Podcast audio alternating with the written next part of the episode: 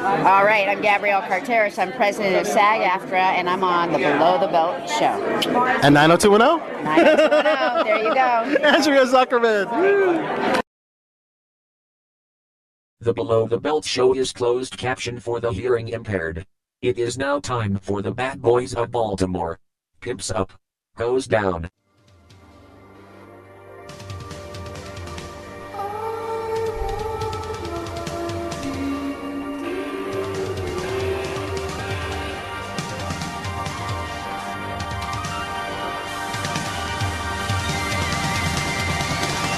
Live one here. We're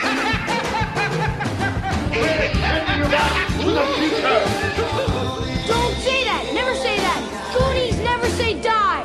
Wax on, wax off. They're here.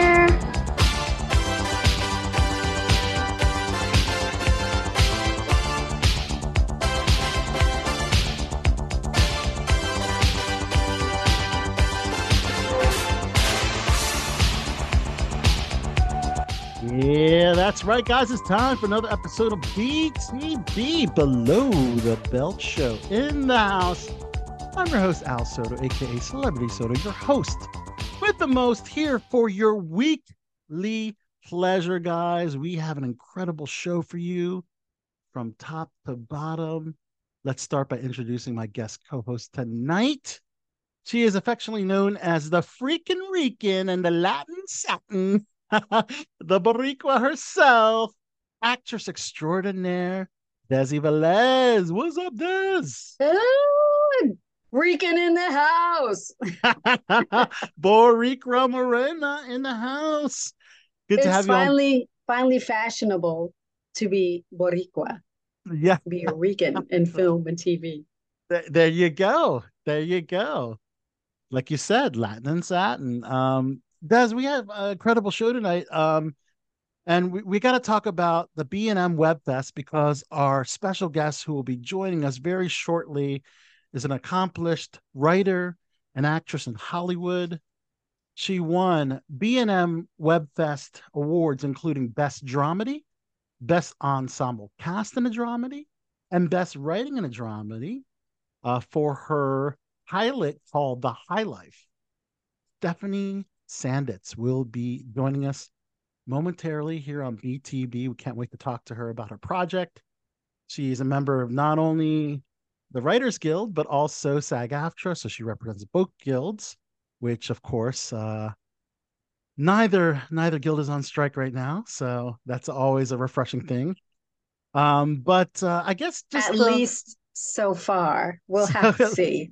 At least so far. The verdict's not completely out with me and many other people. We'll see. Oh, I see. I see. Okay. Some, so, as uh, Fran Drescher called the contrarians or the naysayers, right? Is, is, that, is, that, is that what you're referring to? Yeah. Some people have used that term, but there's some valid things that we'll discuss later that have come up. Um, it's not so much naysaying, but probably fortuitous. And that's okay. What people um, need to keep in mind. So we're going to get into the strike a little bit later, but let's talk about some of the highlights from the B and M Web Fest, Desi. I mean, uh, you only attended the um, the premiere uh, day for your web series, Rosemary Street, which uh, was a fantastic uh, um, pilot, or actually series now, um, shot in Baltimore, Maryland. And uh, although we didn't see your episode, Uh, we saw not yet. That's coming. That's coming. But it is a nice teaser, and the feedback we got, which is wonderful. And one of the feedback was the episodes are too short, which I agree with, because this is meant to be more of like a T V series. As a, even as a, a web series, I I felt the episodes were too short. But there's there's more coming, and it's a great place for it to have premiered, being that it is shot and produced in Baltimore, and puts yeah. Baltimore in such a great light, a positive light, because we know The Wire, Homicide: Life on the Street. Um, there's many shows. Yeah, We Own the City, that kind of just showed the gritty side, the the crime side of of the city, and it was good to see, like you said, um, that Baltimore's a big arts, you know, community. It's a city of you know, it is Charm City. There's a lot of arts and music, and it's kind of cool how you can can tell all these different stories, from the older rockers to the young teenage cast to the older neighbor cast. So you guys are hitting all the demos there, which is really cool. So yeah, can't wait to see. My actor, my um, my part is going to be someone that owns a cannabis shop. So what's the freaking yes, Rican know about cannabis? Uh, That's what I want to.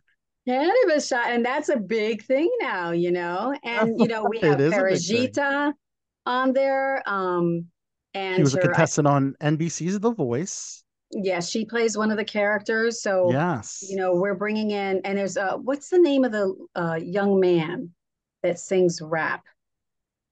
He's one yes. of the children in it. Yes, his name is escaping me, but he he, he performed. Uh, he had such a great performance that night. Yes, at the yes. So, for being on so we Fest. have yeah. um, a few people on there that are very well known in streaming.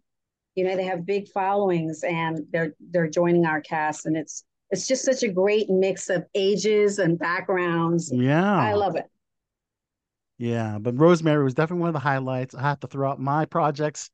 Uh, with Barkada D M V, which uh, won uh, Best Cast in a Pilot. I'm excited to announce that. Or thank you so much to Elena and all the jurors that uh, voted for us. Um, You're welcome. Yes, that's you too. Uh, B and M has been really good to us. And of course, Francis Abbey was an incredible director who brought those films.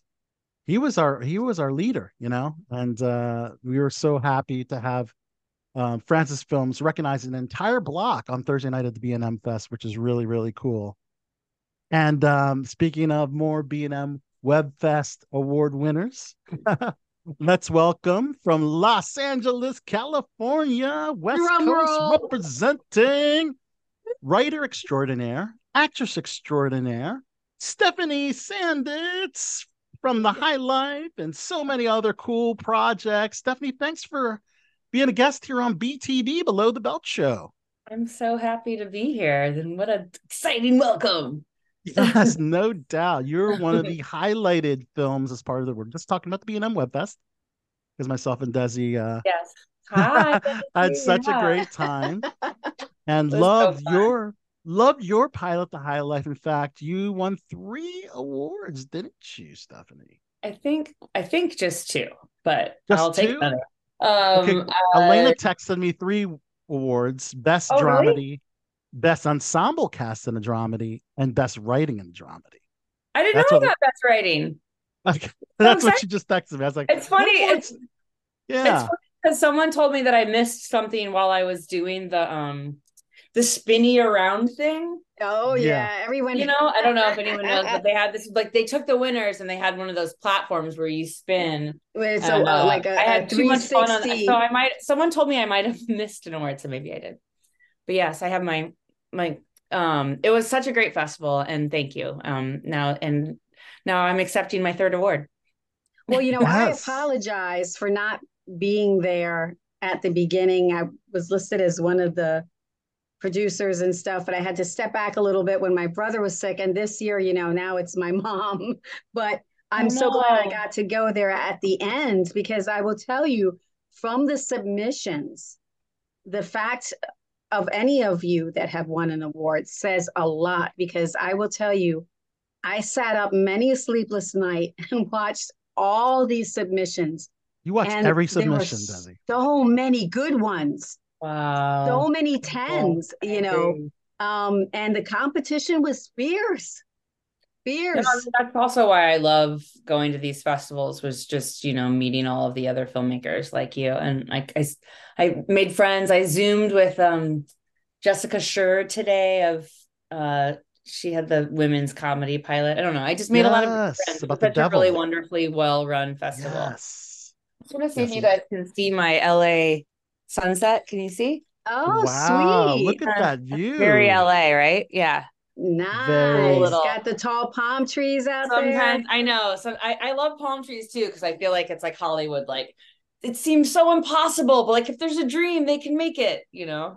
Well, let's talk about The High Life, because I think a lot more audiences need to see this, other than the ones within the film festivals that you're that you're um, showcasing the film. Um, what is the future of the High Life? Uh, first of all, because it's just incredible. It was so entertaining. It was funny, and uh, love to see more episodes. Should I tell them a little bit about what it's about? Yeah, yes. please do, please do, because they haven't seen it, and we'd love to hear from from the creator's mouth.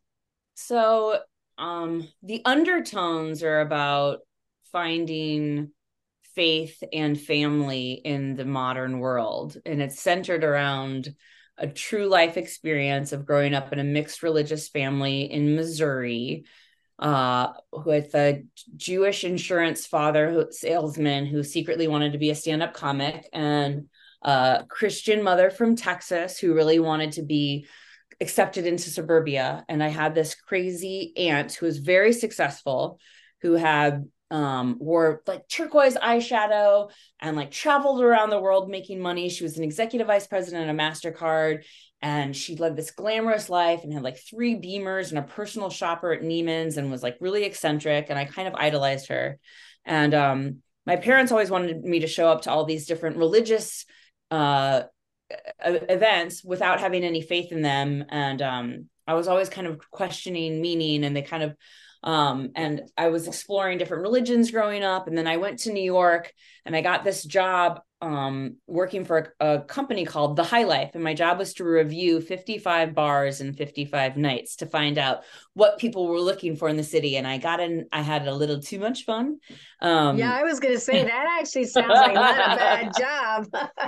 It was a very fun job right out of college. Um, And while I was there, my aunt sadly gets ovarian cancer, and she battles it ten years and dies. And oh. as she died, after she died, my whole family got together to mourn her and essentially to hear where she left her millions of dollars. And we were all shocked to find out that her dying wish was for the whole family to get together, get naked, and hike her ashes to the top of a nudist Buddhist monastery that she'd secretly joined the last ten years of her life as she battled cancer and found peace. So we did that. All sides of my totally repressed, not groovy family hiked a Ziploc, Ziploc bag of ashes up a mountain naked to fulfill a dead woman's last spiritual request. And, um, and the pilot's about that experience. And it's like, in its hilarity and its awkwardness and like the sadness of why didn't she feel like she could tell us that she found this thing. And everyone that day had spiritual awakenings. Um, and the show is essentially about that journey. And then if I get to do more, it will be about a woman coming back to her home whose life is not at all what it presents to be, and kind of search, searching for like connection with her family and religion, but in this like comedic undertone. I describe the main character that I play as like the love child of Larry David and Sarah Silverman, who's like desperately searching for meaning, but like honest yes. to a fault. So I kind of um, want this comedic person to be able to like ask all the questions about like, get into a lot of trouble, but like look for meaning and community in a funny way, like spend a week in a burqa, or like go on tour with a Christian rock band, or join Scientology for, you know, like, but also really trying to connect with her family and like possibly explore the idea that maybe her aunt didn't die and just wanted to see if her family would actually go through with it. I'm still not convinced that she's not like, I can't believe you guys did that, you know? So anyways, it was really, really fun to make, and I'm really proud of it, and had a great cast, and yeah. to get people that were willing to like, you know, the Spanx budget for, because we don't really get we don't really get naked, right? We yeah, we yeah. both watched it, Des- Desi and myself, and I was curious how you got a, around those scenes. But you're saying a lot of Spanx, a lot of things were covered, and well, the, only for that one scene we're not. Yeah. Okay. But- I, they should have gotten paid extra. I mean, they, they were, you know, they were. So we have we had real. So we shot a nudist colony. They like to be called naturalists. So we actually like went to nudists. We, as opposed to trying to get actors that wanted to take their clothes off in the background, we found actual nudists, which is a trip. Cause like during craft services and lunch, like they didn't put clothes on. You know? They're just like, I'm like trying sw- to talk to them. I'm like, don't look down, look, don't look down. You know? They're what just they swinging in the breeze over the crackers and cheese. It's like weird to eat like hot bean burritos in the summer naked, you know, like, it's, I don't know. There's just like a lot there. So it was the, it was so fun to make. So thank you for watching.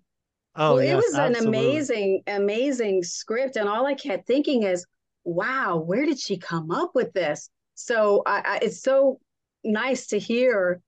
You know, they often say writers write the best from personal experiences. Right. But when I first saw it, I said, man, this is so far-fetched. It can't be real. But but it is, yeah. It is autobiographical, right? Yes. Yeah. Parts of it are. Yeah. yeah. My husband at the time, who was not my husband, drove up with me there and didn't go the hike. But like in, um, there's a scene in the beginning where there's a sign. It says no, no clothing, no drinking, no smoking.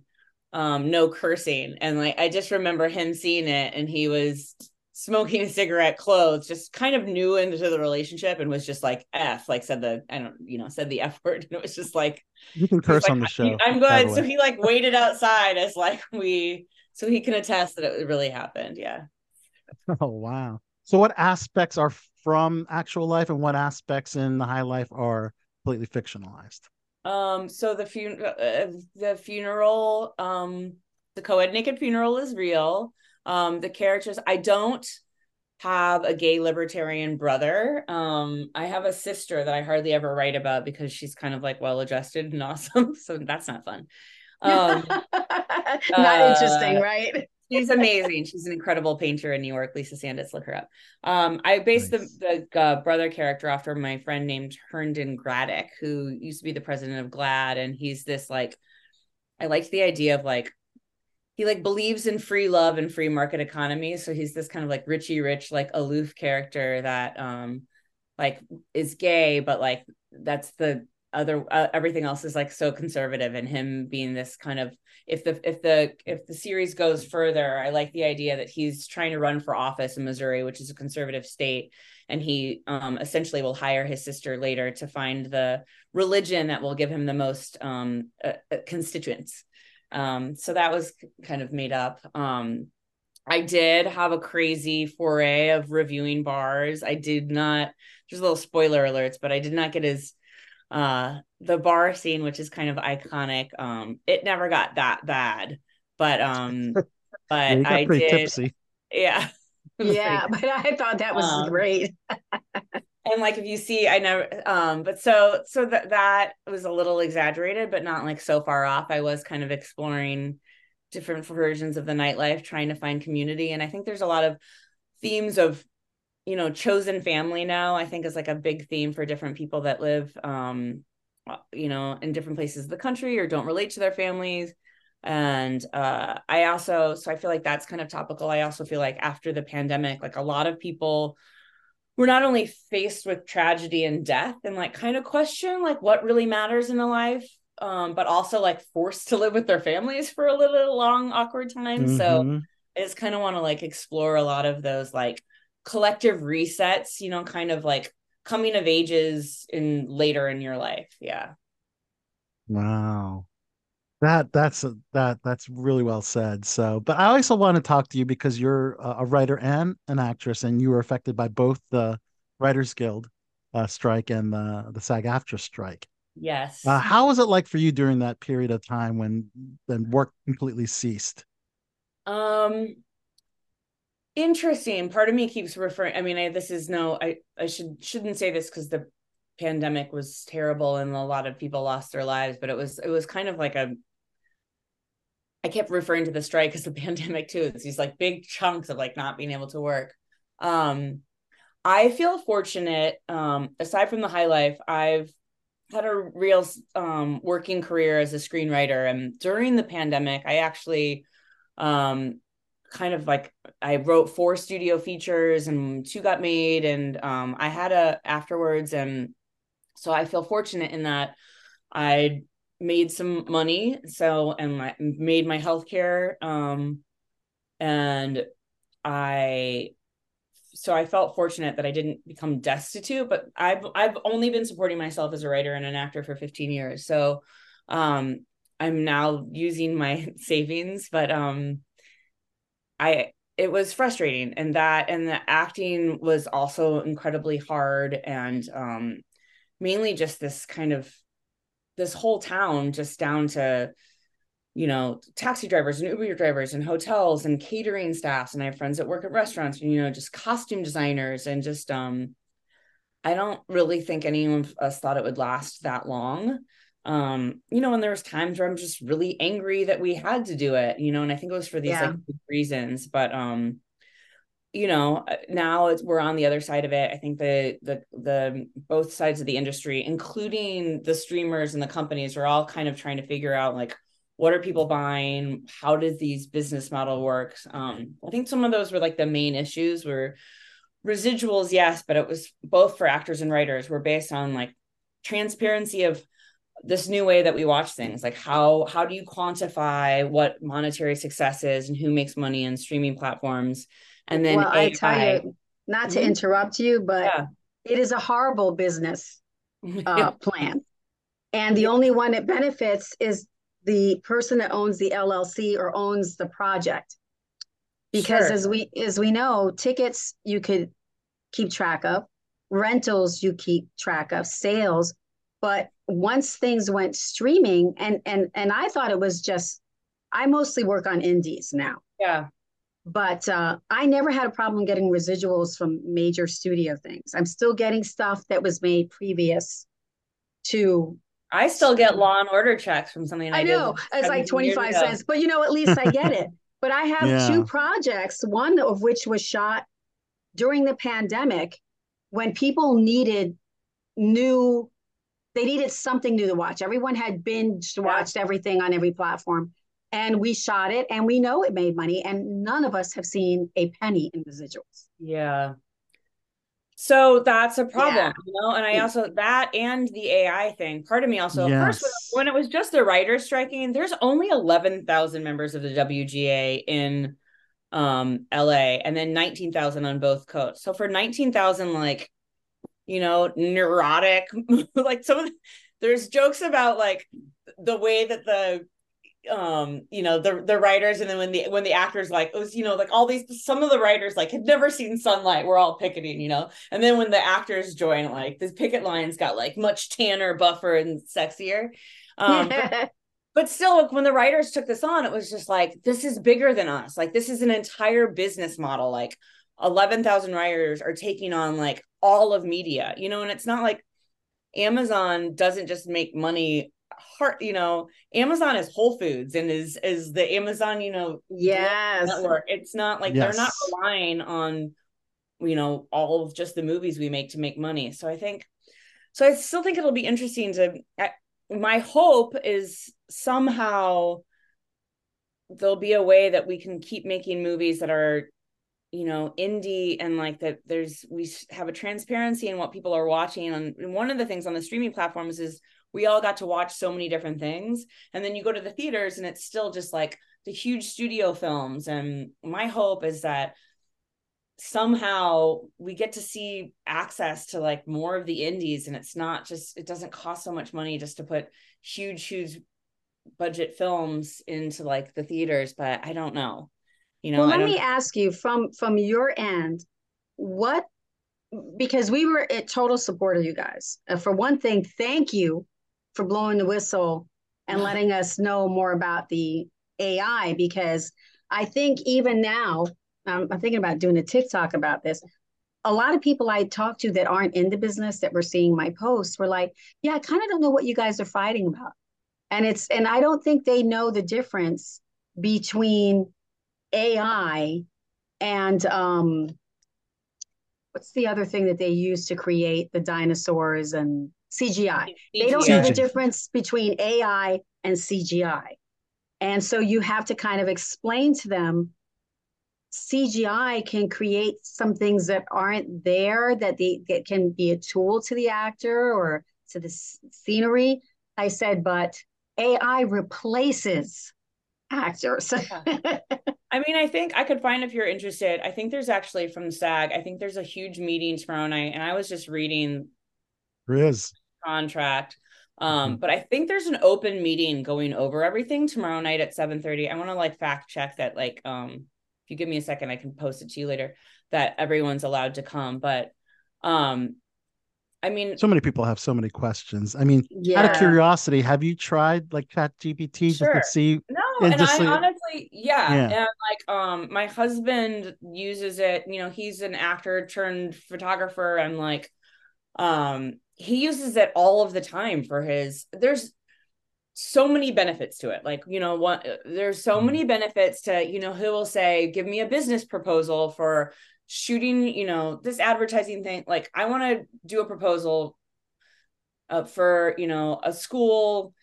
I want it to like, look like this, this, and this. These are my budget breakdowns. Put it in bullet points. Like, say how, I, like, look at my, look at my resume and like, you know, create a, a paragraph on how I'm talented and I can be successful. And it will write something like a beautiful tool. That's a beautiful document. That's not his skill.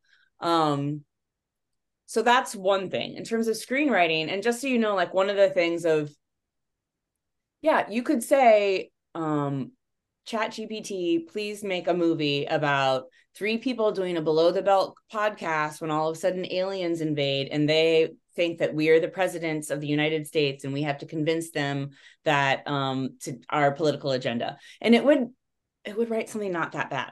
You'd have to like, I mean, it's like, yeah. it's so, it's kind of crazy. It, it will, it's, it's crazy. Scary.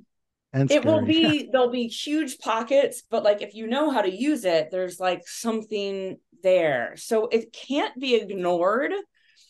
So some of the things are like, we need to work with it. And then the other, there are ways to work with it.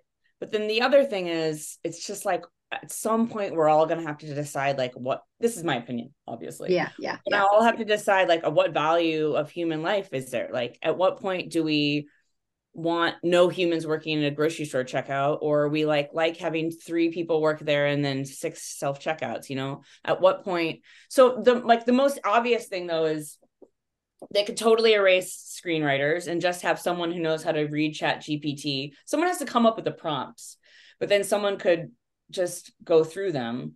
Or like I write the first draft of a screenplay and I turn it in and they're like, that's great, but let's change it to vampires in the eighteen hundreds and make all of the humans dogs. And like, they could change that enough so that when it gets made, I don't get residuals or I don't right. get right. You, you, you have no ownership then. Mm-hmm. It's not your work anymore. They're actually, and I, I like, think that's yeah. to be said with anything, um, whether it's uh, science, you know, in terms of certain drugs or whatever, or whether it's technology, everything starts out with a good intention.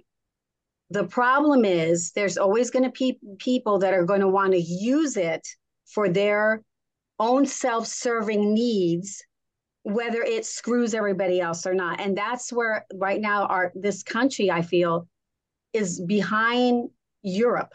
Because Europe has already put out some specific mandates um, because they are protecting. This is one thing I do like about England. They protect their people's jobs.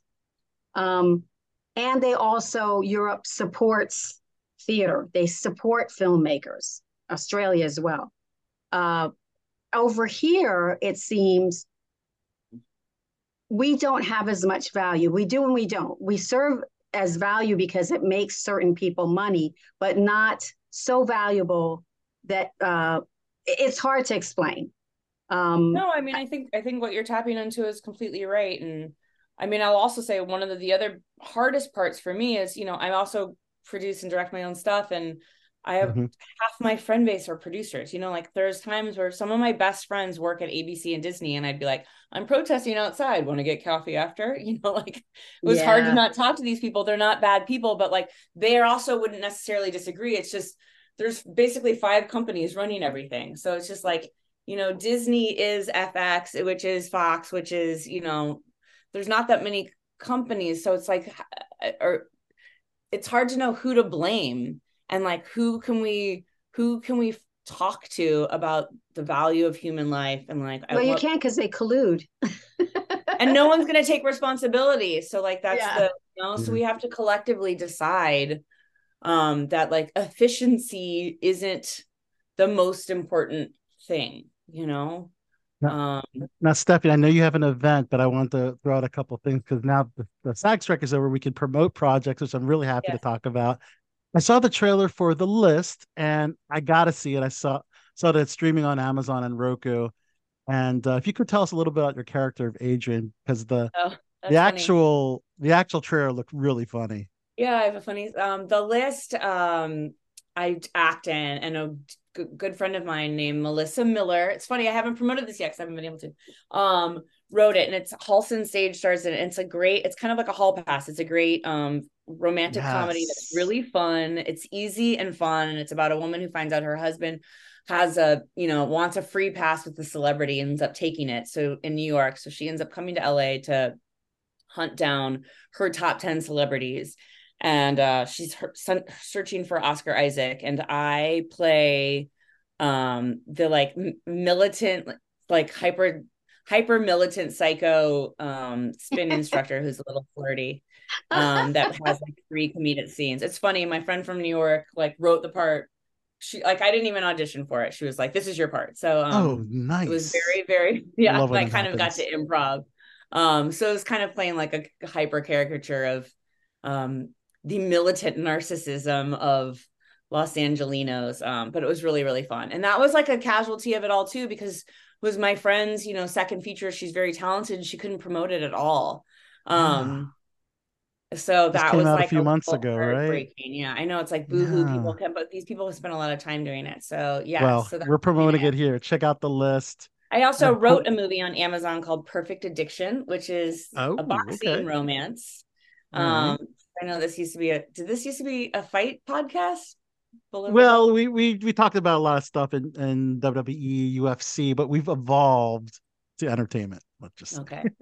Well, I love, I'm, uh, I, I, I box and I used to kickbox. And I also, I saw, I was trying to look up more about you, Alex. I looked on your site and I learned more about, um, and you're not on there either, Desi.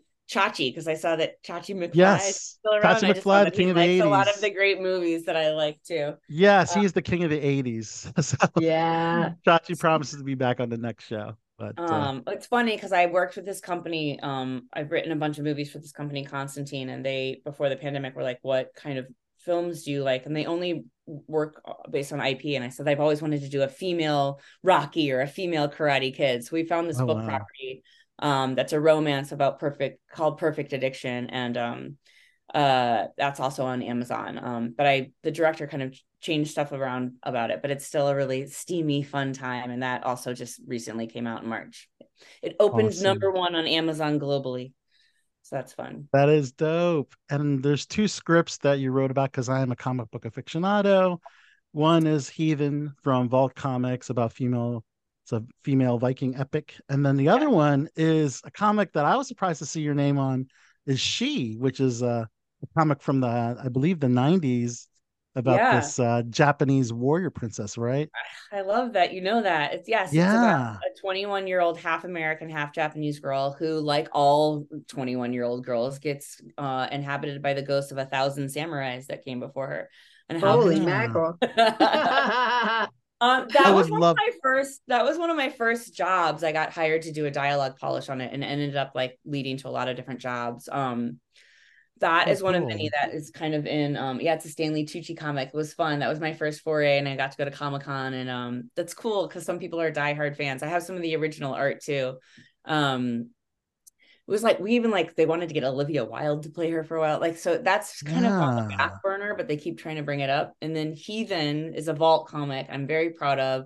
Yes. Um, Catherine Hardwick is attached to direct. Um, nice. Again, Twilight. We're trying to get it made, but yes, it's a, it's a Viking epic about um, a lesbian, young lesbian girl who lives in Nordic times, who is, is thrown out of her village and escapes to Valhalla and must, like any hero circle, um, hero's journey must um, come to head to head with all of the uh, gods. Hi, Michael, in Valhalla and take down Odin and make the N- Nordic world a safer place. Um, so sounds like a kick-ass movie. Wow. It was one of the most fun things I've ever written, and I really hope it gets made. Yeah. Wow. Well, Stephanie, thank you so much for joining us here on B T B Below the Belt Show. Thank and before we uh, let you go, if you could let us know who you are, yes. throw out a plug for the High Life, whatever you want, and let us know you're on Below the Belt Show. Um, hi, this is Stephanie Sanditz. It's been a pleasure to be on Below the Belt. I can most easily be reached on Instagram. It's S T E P H A N I E S A N D I T Z. I'm not... Um, the high life right now. If you slide into my D Ms, I can give you a secret link. Oh, um, we're waiting to slide um, into those D Ms. Oh. um, otherwise, we're waiting to hopefully sell the the show. But um, find me there, and I'm always happy to connect with other filmmakers. And um, it was really nice to be on this show, chatting with both of you. All right. Well, thank you, and thank you thank again you, for Stephanie. for making the B N M Web Fest amazing. Look, here's a picture of you with your two awards. Well, Michael, now Lee. three. It's going to be three. Yay! There he is. Yay! On my shelf back there. Yes. Yes. Um, thank awesome. you for having me, and um, please stay in touch. I hope to see you in Baltimore yeah. or Los Angeles any other time. Yes, of course. And what event you got tonight? Out of curiosity, anything? Uh, red oh, I'm I'm or? going to a a, a a screening of um Bass Reeves, the Bass Reeves, um, the new Amazon show. There's like you oh, know, nice. it's been really fun now that um, sorry, the David Oyelowo. Any, anyway, oh, oh yes yes um now that everyone can promote things, there's like all of these, if you're in the there's all these screenings with like receptions, and it's like one of the one of the fun reasons of living in L A is that um they have these like talk backs, you know, it's accessible to see. I'm going to see Priscilla, and then I'm going to see um George Clooney's new movie. Like if you sign up for these things and you're here, it's fun to come, you know, kind of go. I love a, I love all the F Y C events. I'm glad yeah, they're back. So fun. So I'm going to one of those. Um, and then if I think if anyone is interested in the actual W G A and SAG contracts, both of their websites um, have a lot of information. It's pretty interesting to educate yourself on that. So like reading the contracts is pretty interesting. So all right, urge people to do that. Awesome. Thank hey, you so much, Stephanie. Stephanie. Have fun. Have a, Thank you. Have a good night. All right, that was Stephanie Sandlitz, and we are welcoming the Below the Belt Show. More amazing co-hosts here on the panel, starting with the, the one and only, affectionately known as the Sith Lord. He is also he is also six foot eight, and you can't teach that. The one and only Darth Paul Wallace. Right.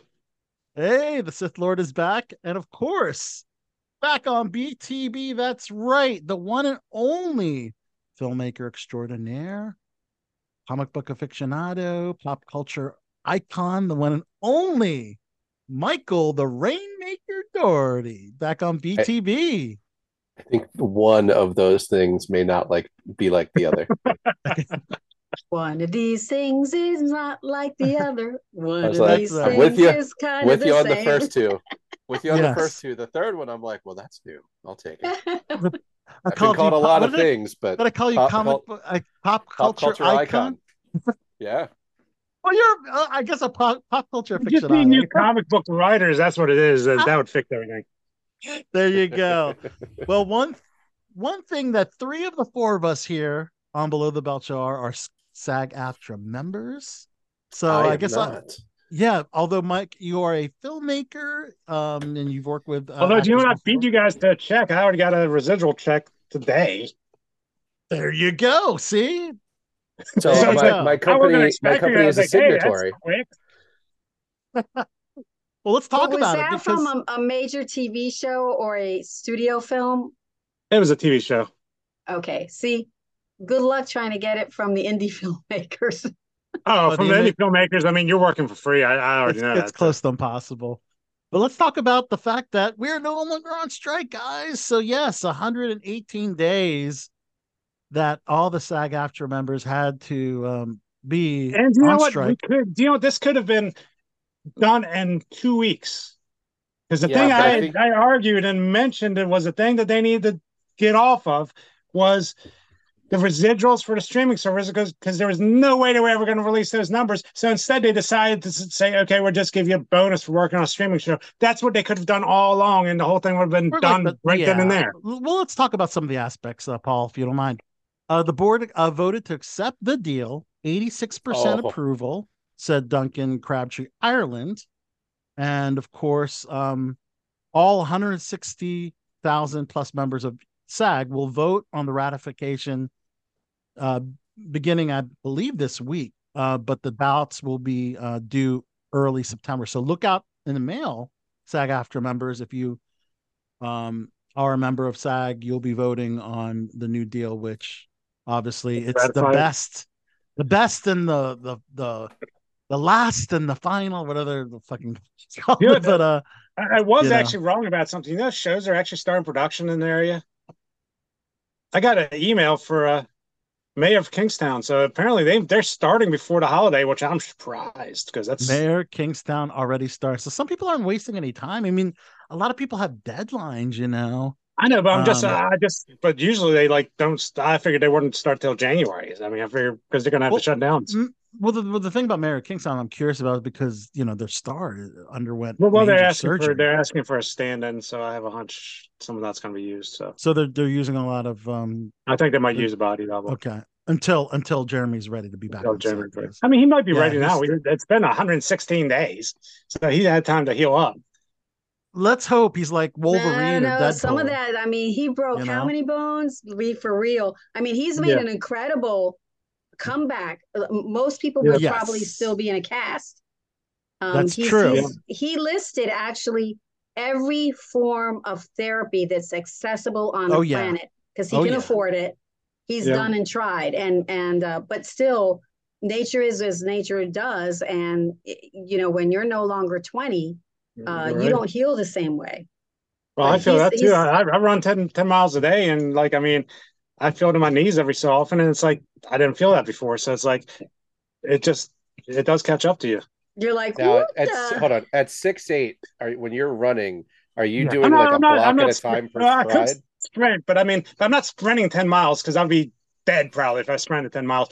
But I, I'm running just, uh, I'm just running at a decent pace. I mean. I mean, I, I could probably do, I'd say maybe like maybe a seventeen, eighteen um, minute mile, something like that. Okay. But I mean, I used to play football too. So it's like that. I'm just used to it. I mean, but you do feel it in your legs. I mean, I mean, the key is what you have to do is stay fully hydrated. You have to kind of stretch before you do anything and just uh, pace yourself. I mean, when you first start, I mean, you're going to have to like maybe even walk a mile or two. And then when you All get right. used to it, you, you start up. Then once it, once you're used to it, it's it's equal. It's easy to do. Yeah, cold weather is not well, fun, but I mean, you just bundle up when you yeah. do cold weather. Well, let's get back to the SAG-A F T R A aspects here. So apparently, so there's general wage yeah. hikes, which is good, seven percent the first year, four percent, and an additional four percent in July of twenty twenty-four, and three point five percent increase in twenty twenty-five, and for the background rate, eleven percent increase.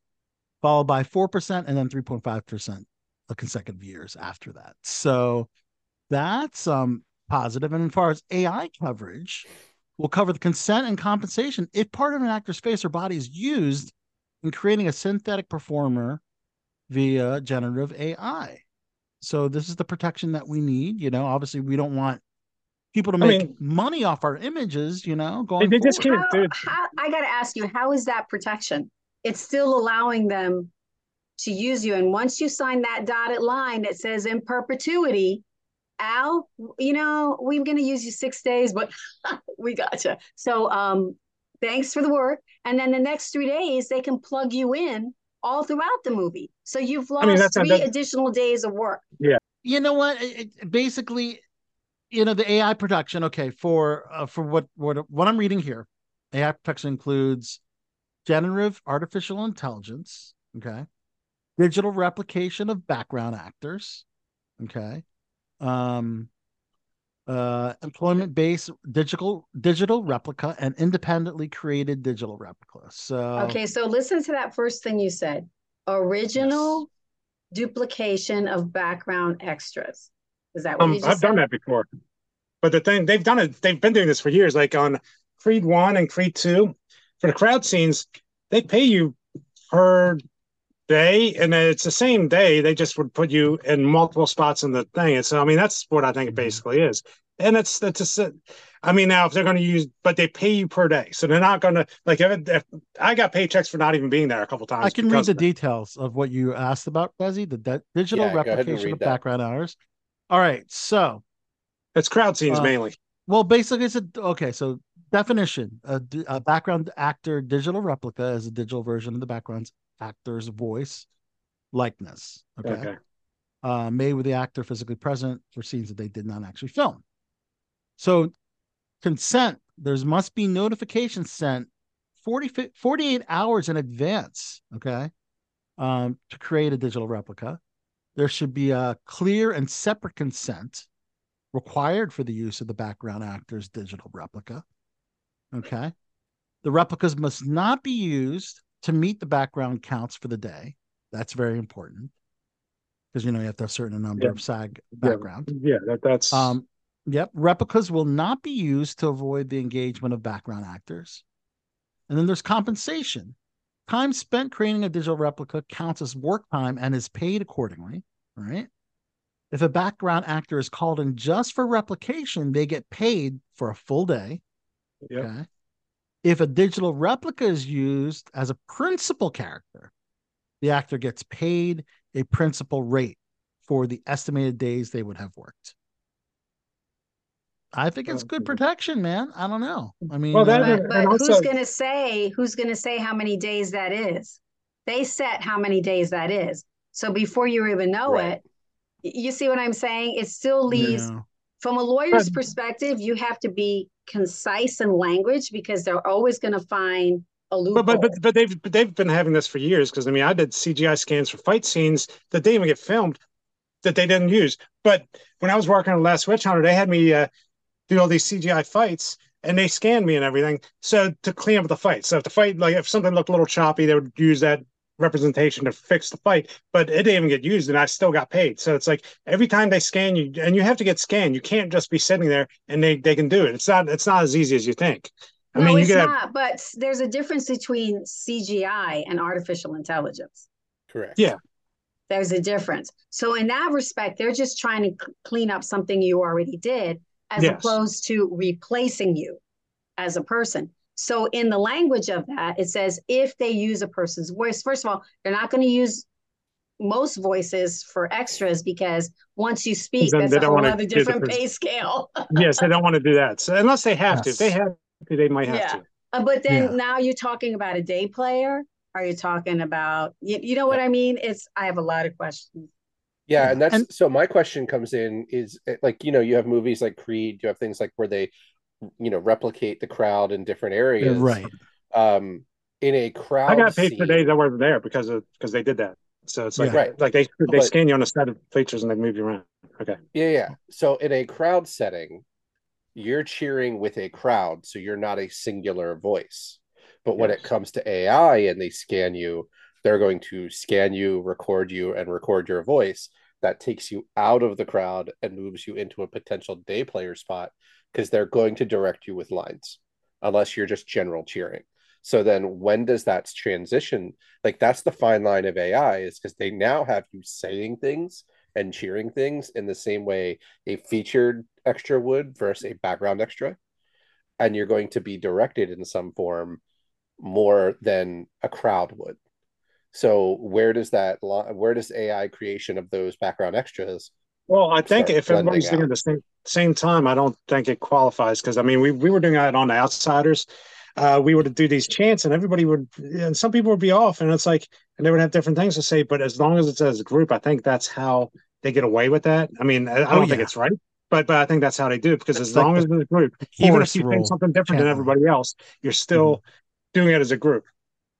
Right. right. Like I could I say, mean, oh, yeah, and they could say, yeah, go Rocky. And then it would be still the same thing because it's the same group. So whether you're cheering something different, it's still considered group.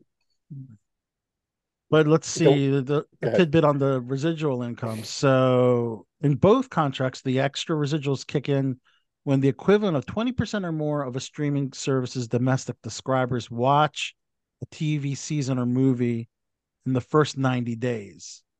So if that happens, the actor's uh, union success bonus will double the fixed residual.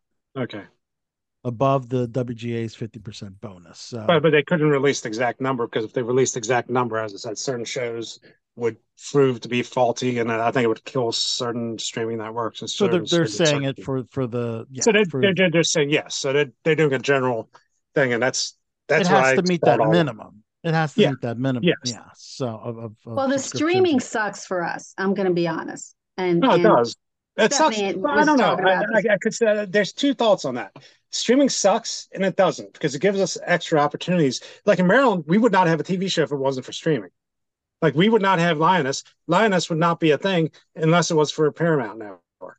So right now, Maryland would have nothing. So so right now, it does help because it allows more shows to be filmed.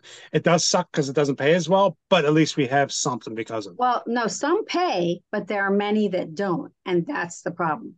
I will tell you that before this shit happened, I landed a really good role on a T V series that is carried by Amazon and Hulu. I forget what else. Now I'm at a point where I, I now, even though the strike is over, I still can't say anything because they said I couldn't say anything until N B A. The episode aired. I don't know when the episode is going to air. Now the new issue is that someone did something not very nice on another show. Uh-uh. And so that, that bad feedback, that, that whatever you want to call it, that, that they've brought out upon themselves now affects the show that I was in. Yeah. So I don't even know if I'm going to come out, but it's ironic that I work at an Amazon warehouse and I'm supposed to have a show that comes out on Amazon okay. streaming. And I'd be curious to see, would I make more working in the warehouse than the residuals I'm supposed to get? Oh my! And that's yeah. Sad. I'm pretty sure you make more in the warehouse. I mean, that. Amazon conundrum. Yeah. So here's my question, and this is where I I'm, as somebody who runs an indie production company, and yes, you're absolutely right. Like residuals from an indie film is few and far between, mainly because most indie films won't make their money. Way, back they in don't the make first profit. Five years. Right. Mm-hmm. Like it's, it is hard. Like I have a lot of fellow director friends that are on their fourth That's or fifth why, movie, you know, fourth or fifth movie, and they haven't even made production costs back, let alone their marketing or but film festival spend. The thing, or anything how do yet. They know they haven't? Because you can't track it. I know for a fact this movie I was in made money. Um, well, no, that, no, that I, I'm not saying that they're not unscrupulous. Because the budget was low people. And right. It got put on a number of platforms. Mm. And So, so it's, here's the issue. Who distributed that product? Yeah, that's the well, distribution. That the distributor so, is the one that makes most money. Yep. So, well, is let's, it let's because that was yes, my absolutely. question? Because so what are, go ahead. I'm sorry. I asked the union. I said, "Who do you go after? Do you go after the person that has the L L C? Do you uh-huh. go after the distributor who is handing?" these quarterly statements to the person of L L C, uh-huh. who makes up that statement, or is it the individual platforms? Because if your film went on Amazon, uh, uh, YouTube, Tubi, right. Right. Uh, Xbox, I mean, Apple T V, all well, these know, different freaking platforms, and they all set their own rate. Right. So let's let's peel the curtain back a little bit, because I'm in a, a unique position because I'm not only a producer, but we're actually rolling into being a distribution company. Okay. And the reason we're rolling into being a distribution company is I've got a lot of friends who, when they give their movies to larger or well-known distribution companies, never see a paycheck. Their stuff's on Amazon. Their stuff's on Netflix. Their stuff's on Hulu. Their stuff's getting on Tubi and all of these other places. And they're waiting years. And the answer they're getting over and over again is, well, per your agreement, we have to recoup our P and A, our prints and advertising back. We also have expenses of promoting this and selling this out. So all of those numbers are hidden from the filmmaker who's given over or sold their oh, movie. That's so suck ass. Right. So what ends up happening, unless you have a, you're a big name, you know, I'm going to use a Maryland big name, Ed Sanchez, right? Unless you're an Ed Sanchez who's gotten Blair Witch, who's gotten television rights, you're yeah, not yeah. seeing money up front.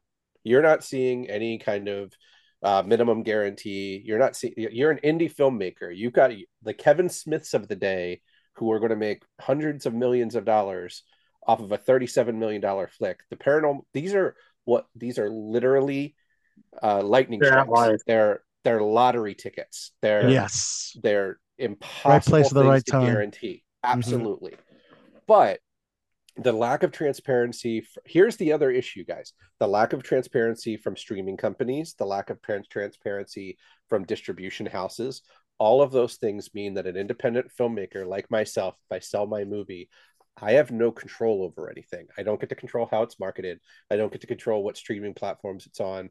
I don't get to control anything.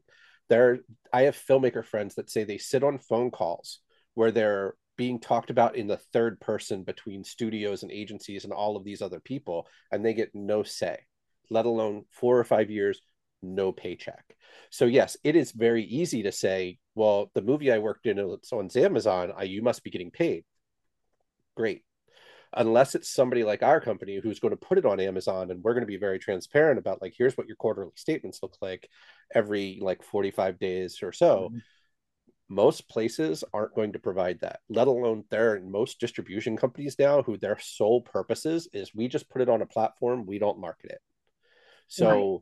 Stuff will get put up on Amazon, stuff will get put up on Netflix, but with thousands of things going up on a daily basis, unless you have a core audience, doesn't mean anything. Well, and also and the other thing is what each of them, like Netflix, I think keeps a huge chunk of oh, stuff absolutely. that they distribute. Yeah. And then Amazon went up again. And it's like, it, so, it, it's very disheartening as an independent yeah. filmmaker, because what's the point?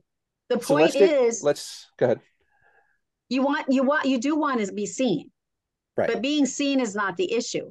How many right. years are you going to be seen and continue not to make a profit? Because right. if you don't make a profit, it's very hard to get people to invest in an independent film, unless Correct. they have a lot of money and you get like one name, like you said, or semi-known people. Correct. So it's almost like, I feel like the streaming really has not helped us. Um, you know, if it's a question about being able to get something on your demo reel, well, then, then you might as well go ahead and pay one of these places that sets you up with another actor and they direct you to scene, and now you got something new for your demo reel. Right. So here's what I would say is that if you're asking who to go after, if you're asking to go after the production company, the filmmaker, the distribution house or agency or whatever, Um, I don't know what your relationship with that filmmaker is, or who, like how it's like if a production company hired a distri- uh, director and blah, blah, blah, blah, blah, however that works. It's like, it's always different. Right. So what I would say is go to the people that hired you and say, okay, I agree. Like I got my day rate, which was great. Thank you so much. Can you give me some insight on where things are? Like, has the distribution company provided you any numbers or anything? Like if you have a points on the back end deal, like that should guarantee you the ability to ask some questions, yeah. and they should be able to say, uh, you know, full tra- like sign an N D A, whatever you need them to do. Right. They should be able to say, look, uh, these are the reports I'm getting from uh, distribution company B. You know, we sold them. We, we went to the film festival, distribution company B picked us up. Uh, generally we should get everything, you know, every quarterly or six months, blah, blah, blah, blah, blah, blah, blah. This is this is everything that we know. If they can't do that, then I would start asking some questions. It could be they don't know to ask those things because they're a new yeah. filmmaker. It could be they're being unscrupulous and they're hiding information. It could be that their contracts with their uh, other investors are investors first in. You know, yeah. so sometimes you have this thing where it's like you have all these different pieces of contracts that go into making a movie. Mm-hmm. So you have the tiers of like first ins or investors. After the investors paid, then the production company gets paid. When the production company gets paid, a percentage of that then goes to cast and crew and everybody else. Yeah, like that. yeah. And if they haven't met those obligations, then like that's the waterfall of everything. Yeah. But if they're not getting communication from a distribution company, or they're not getting paid by the distribution company, that's a different story. Um, What I would like to see, and this is part of the, the transparency that we're trying to create with my company, is that filmmakers are going to get paid from day one. We have a fifty-fifty split for anything we make. That's fifty-fifty, yeah, fifty-fifty split from the first dollar we make until we cover our ten thousand dollars. Like when we do our marketing budget, our marketing budget is generally ten thousand dollars for like a fifty thousand dollars or one hundred thousand dollars movie. ten thousand. Social media today, if you have a good audience, if you have a good community, if the actors have good social media presence, you don't need to spend a lot of money for an ind- low budget independent film. Mm-hmm. So once we cover that ten thousand dollars, and that's the ten thousand dollars to pay for theatrical, if they want to do theatrical, if that's to go to film festivals, if they want to do film festivals, if that's to go to right to streaming platforms, and we do social ads. Once we cover that cap, then it goes eighty twenty to the production company. And then we get twenty, they get eighty, and then that's perpetuity for as long as the film is making money. That's and that includes... That includes uh, physical D V D, because we're going to be going to conventions. That includes physical D V D from Amazon and blah, blah, blah, blah, blah. But you also have the other factor of all of these different platforms. Uh, when you start adding distribution platforms, the pie gets smaller. So you have the pie of amount of money that comes in. So I make money. Um, I sell to Amazon, right? Mm. I sell my V H or V H S. Jesus, my I, my D V D V H S, goes to Amazon. Man, you're old school. Uh, yeah, yeah, yeah, you talked about V H S a lot. Hey, don't knock V H S. At least we used oh, to no, get paid when it was crazy. rented. Like, it's it. What's crazy to me is like this is an L P of a thing that was just on Disney Plus, like. V H S is coming back, like they're all the old school stuff's coming back, and That's I cool. love it because it means money. Yeah. Um, so when I sell something on Amazon, Amazon then takes a cut. When Amazon takes a cut, the pie gets smaller.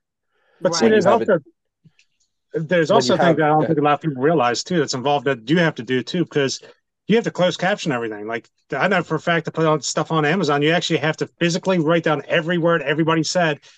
To close caption it. They won't do it yep. for you, and you have to time it nope. perfectly. If not, they're not going to accept it. So there's a lot of work and a lot of time that you're putting in too that you're not getting paid and, for. There is yeah, software called, for that, oh, by the way. Well, there there is, but there's every platform has a different requirement. Every yep. platform has different specs. Netflix's right. specs is not Amazon's specs. It's not right. Tubi specs. Then you have all the art that all that require. There's a lot of work that goes into mastering right. and distributing a movie, which is how companies can say, well, this costs us a lot to do P and A.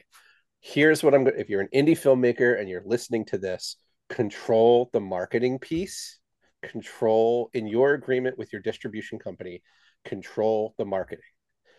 You're going to have to do a lot more work for free up front, but mm-hmm. then the distribution company can't say, well, we have to take our prints and advertising first. And that that's a blanket statement for, we don't know how much money we're going to spend.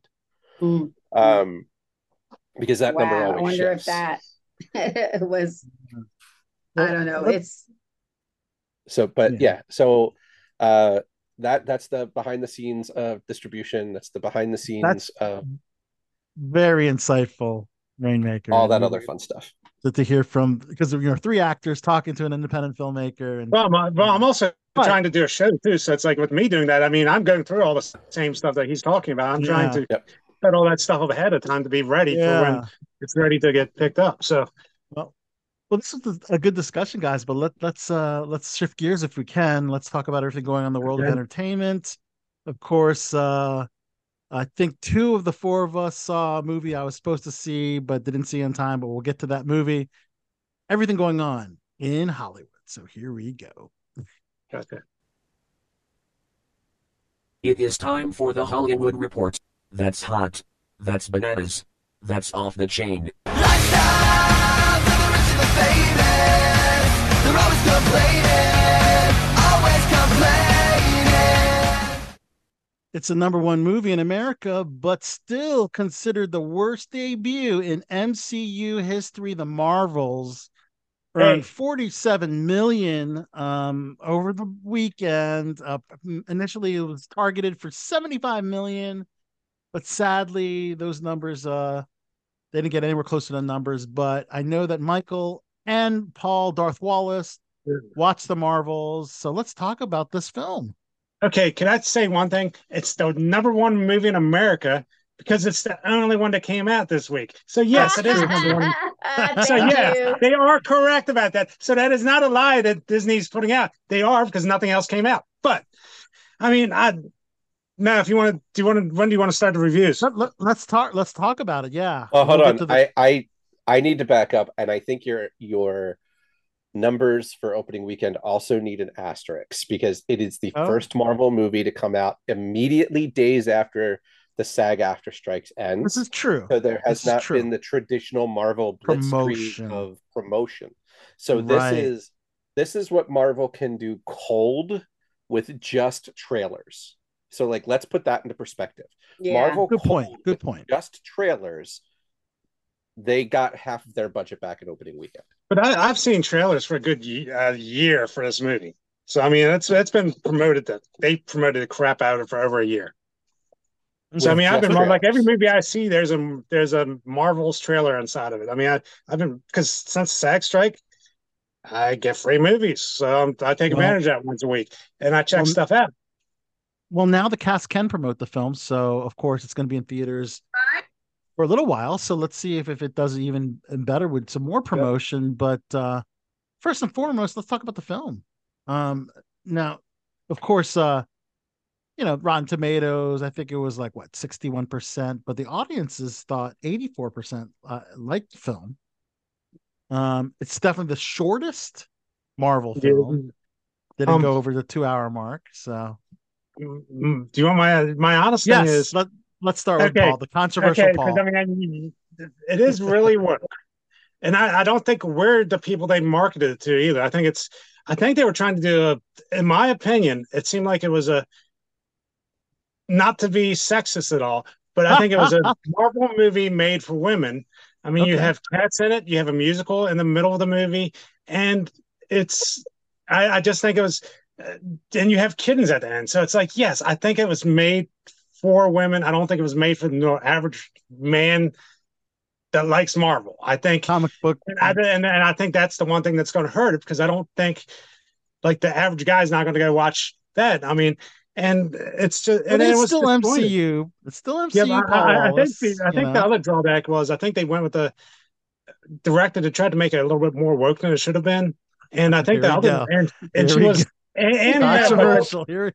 but here, here's the thing with her though. I mean, she only had one film under her belt before she got that big Marvel thing, and I okay, and I just don't think she was ready to do it. It was like just twenty at times. I mean. It, I mean, I think it should have been longer, but they might have cut a lot out just because it just seemed like it was all just kind of glamped over stuff. All that woke stuff that you're referring to aside, how was the film?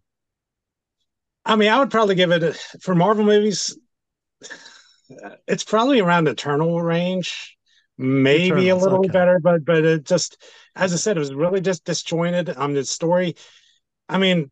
Kamala Khan was probably the star of the movie. I mean, I know Brie Larson was supposed to be, but she just kind of just came off as being like just evil almost the entire movie. How many, she just how many Sith lightsabers out of ten Sith lightsabers would you give? I would say like maybe a two or a three, because I mean, three as I said, it was just really disjointed. Out of ten, three lights, three Sith sabers out of ten uh, for Paul. And that's Walsh. not, and that, that's not the.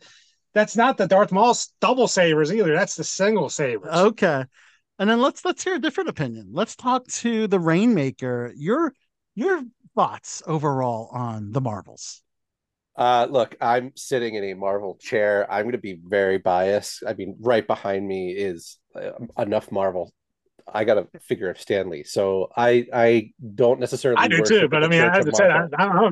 That's just I just didn't like the the the, ton of, the way the film, film showed up. Okay, hold on. Let's hear. Let's hear. I, and I'm okay with that. I am. Uh, for me, this movie was just fun.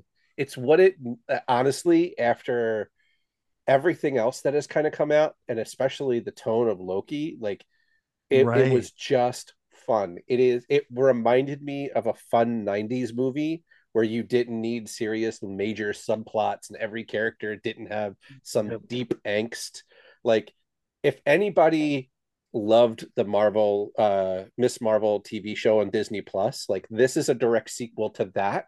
More, well, than... as I said, Kamala Khan was great. The rest of them just kind yeah, of yeah. yeah. So, like this literally picks up right after the ending of Miss Marvel, the Disney Plus show. So, like right. tonally, if you look at both of those together, this is a good movie in that comparison. If you compare it to the other Captain Marvel movie, Captain like, Marvel, totally which did well, fit. Yeah, um, I. It is the first movie directed by a Black woman in Marvel. I think that's amazing. I didn't really, you know, I have to disagree on like, I don't think if you would have told me this was directed by somebody who's directing their first major movie, not an indie film, right? You could have fooled me in, in all honesty, but it was, it was a by the books, like the bad guy has a mission. The mission is to do something that hurts the good guy. The good guy has to build a team that they don't want to solve a problem.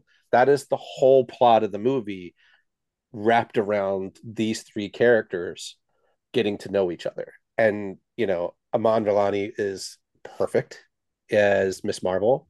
Uh, I think the Monica Rambeau character got the the second best spotlight in all of that, because yep. she had a Gianna little bit Paris. of a character arc. Yeah. Mm-hmm. Uh, I think Brie Larson kind of had to play straight woman to Aman Vellani through the entire movie, which was like why her character felt maybe a little bit flat in comparison to the rest. Um, it was, in my opinion, better than uh, Eternals. It was better than Ant-Man two, a little bit better than Rag- or Thor Love and Thunder. Ooh, uh, okay. Ooh, and the two movie. the two mid-credit scenes absolutely set up Let's everything talk we've about... been hoping for. Let's talk well, about those. The second one was really scenes. good. I, I think that one's setting something up that's going to be decent, but yeah. Well, let's let's talk about the, the first one. Uh, are you alluding to? Um, because I haven't seen the film. I know that the Monica Rambeau's character, she goes somewhere where we don't we don't know where she's going to be. So that's and the then, second one. That's the second one. Okay, remind yes. me of the first one.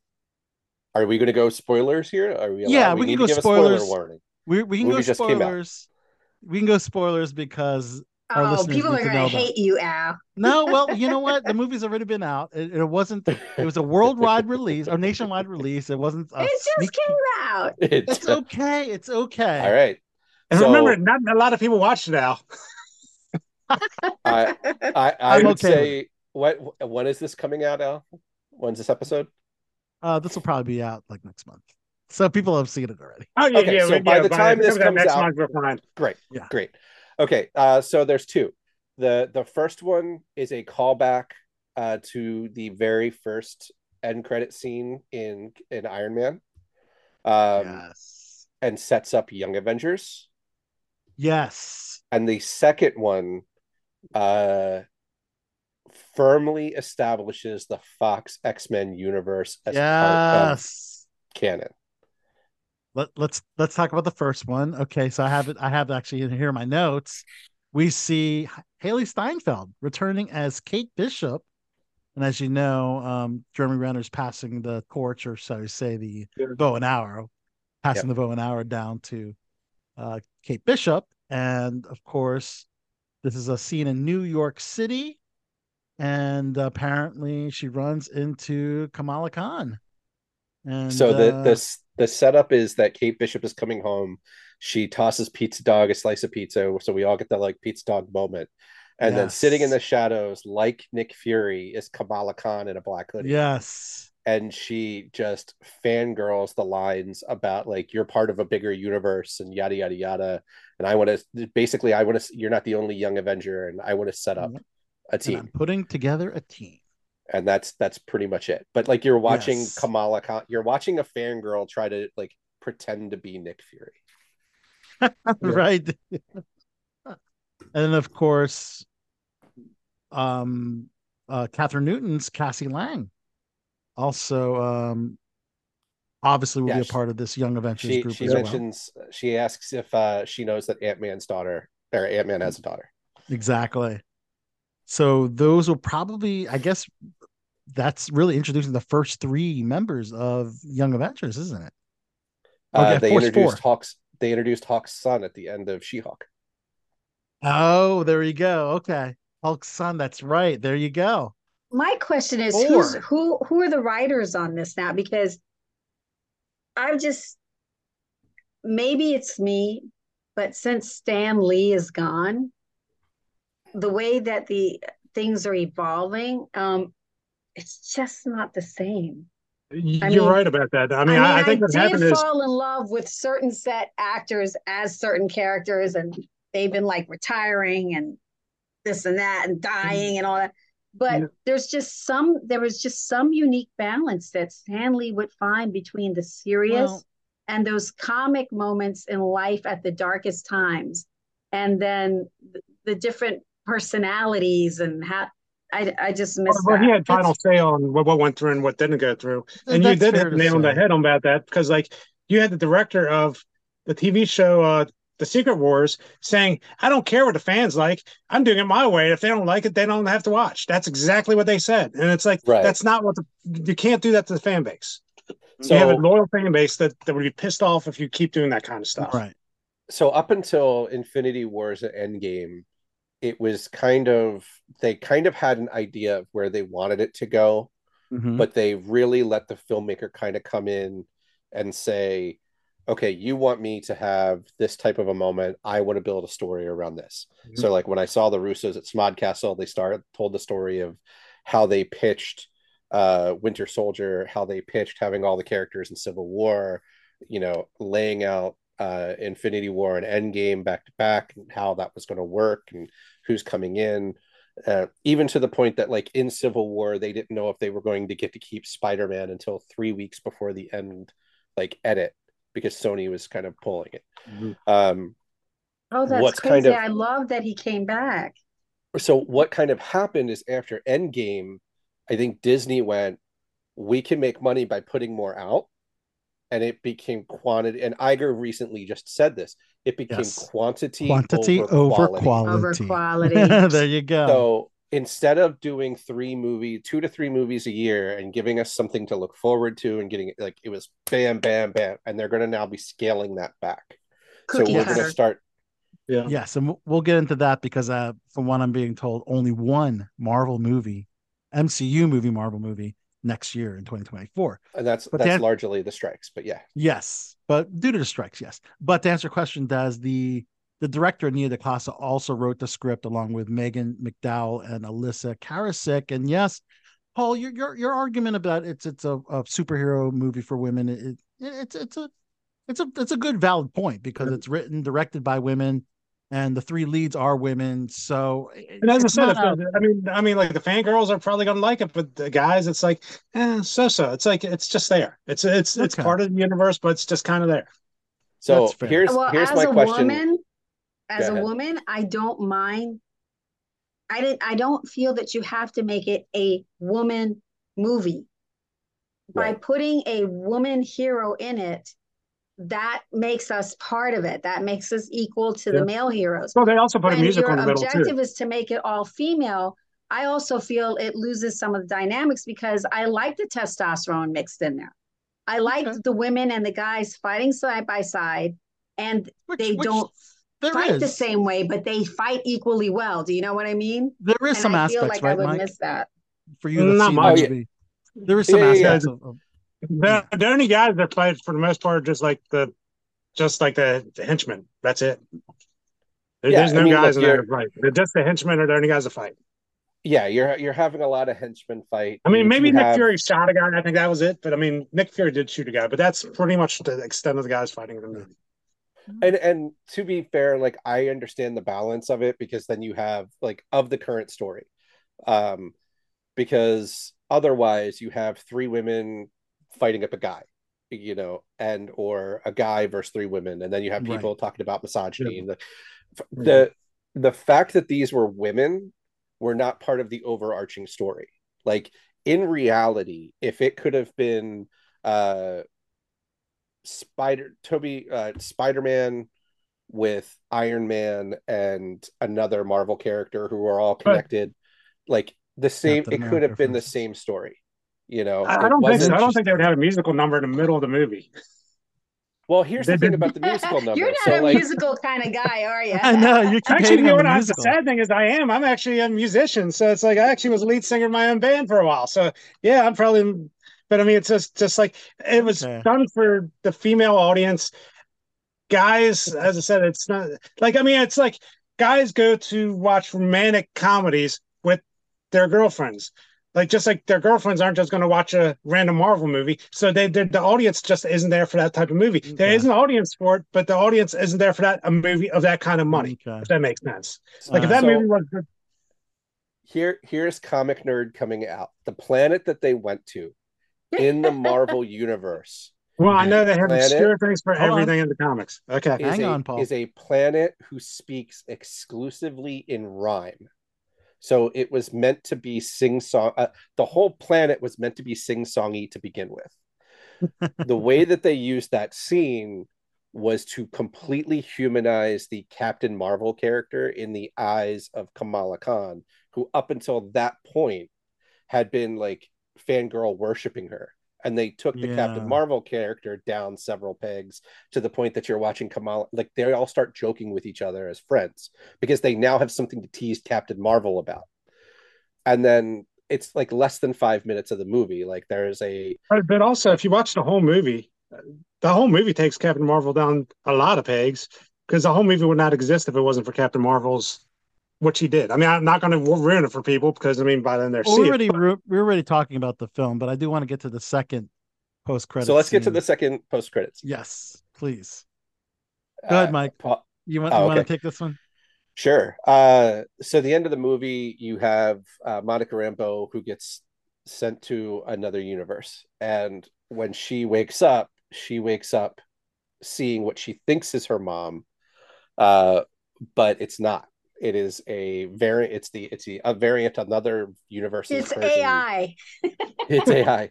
Uh, uh, it's the uh, other universe's version of Captain Marvel, who happens to be her mom. Kind of like it's a callback to uh, Stephen, the last Stephen Strange movie, where oh. she was Captain Marvel. It's not the same character because that character is dead. Yeah. Um, but uh, she wakes up and then Hank McCoy, Beast from the X-Men, is there yes. kind of take, being yes. the doctor that takes character of her, and it's Kelsey Grammer Beast.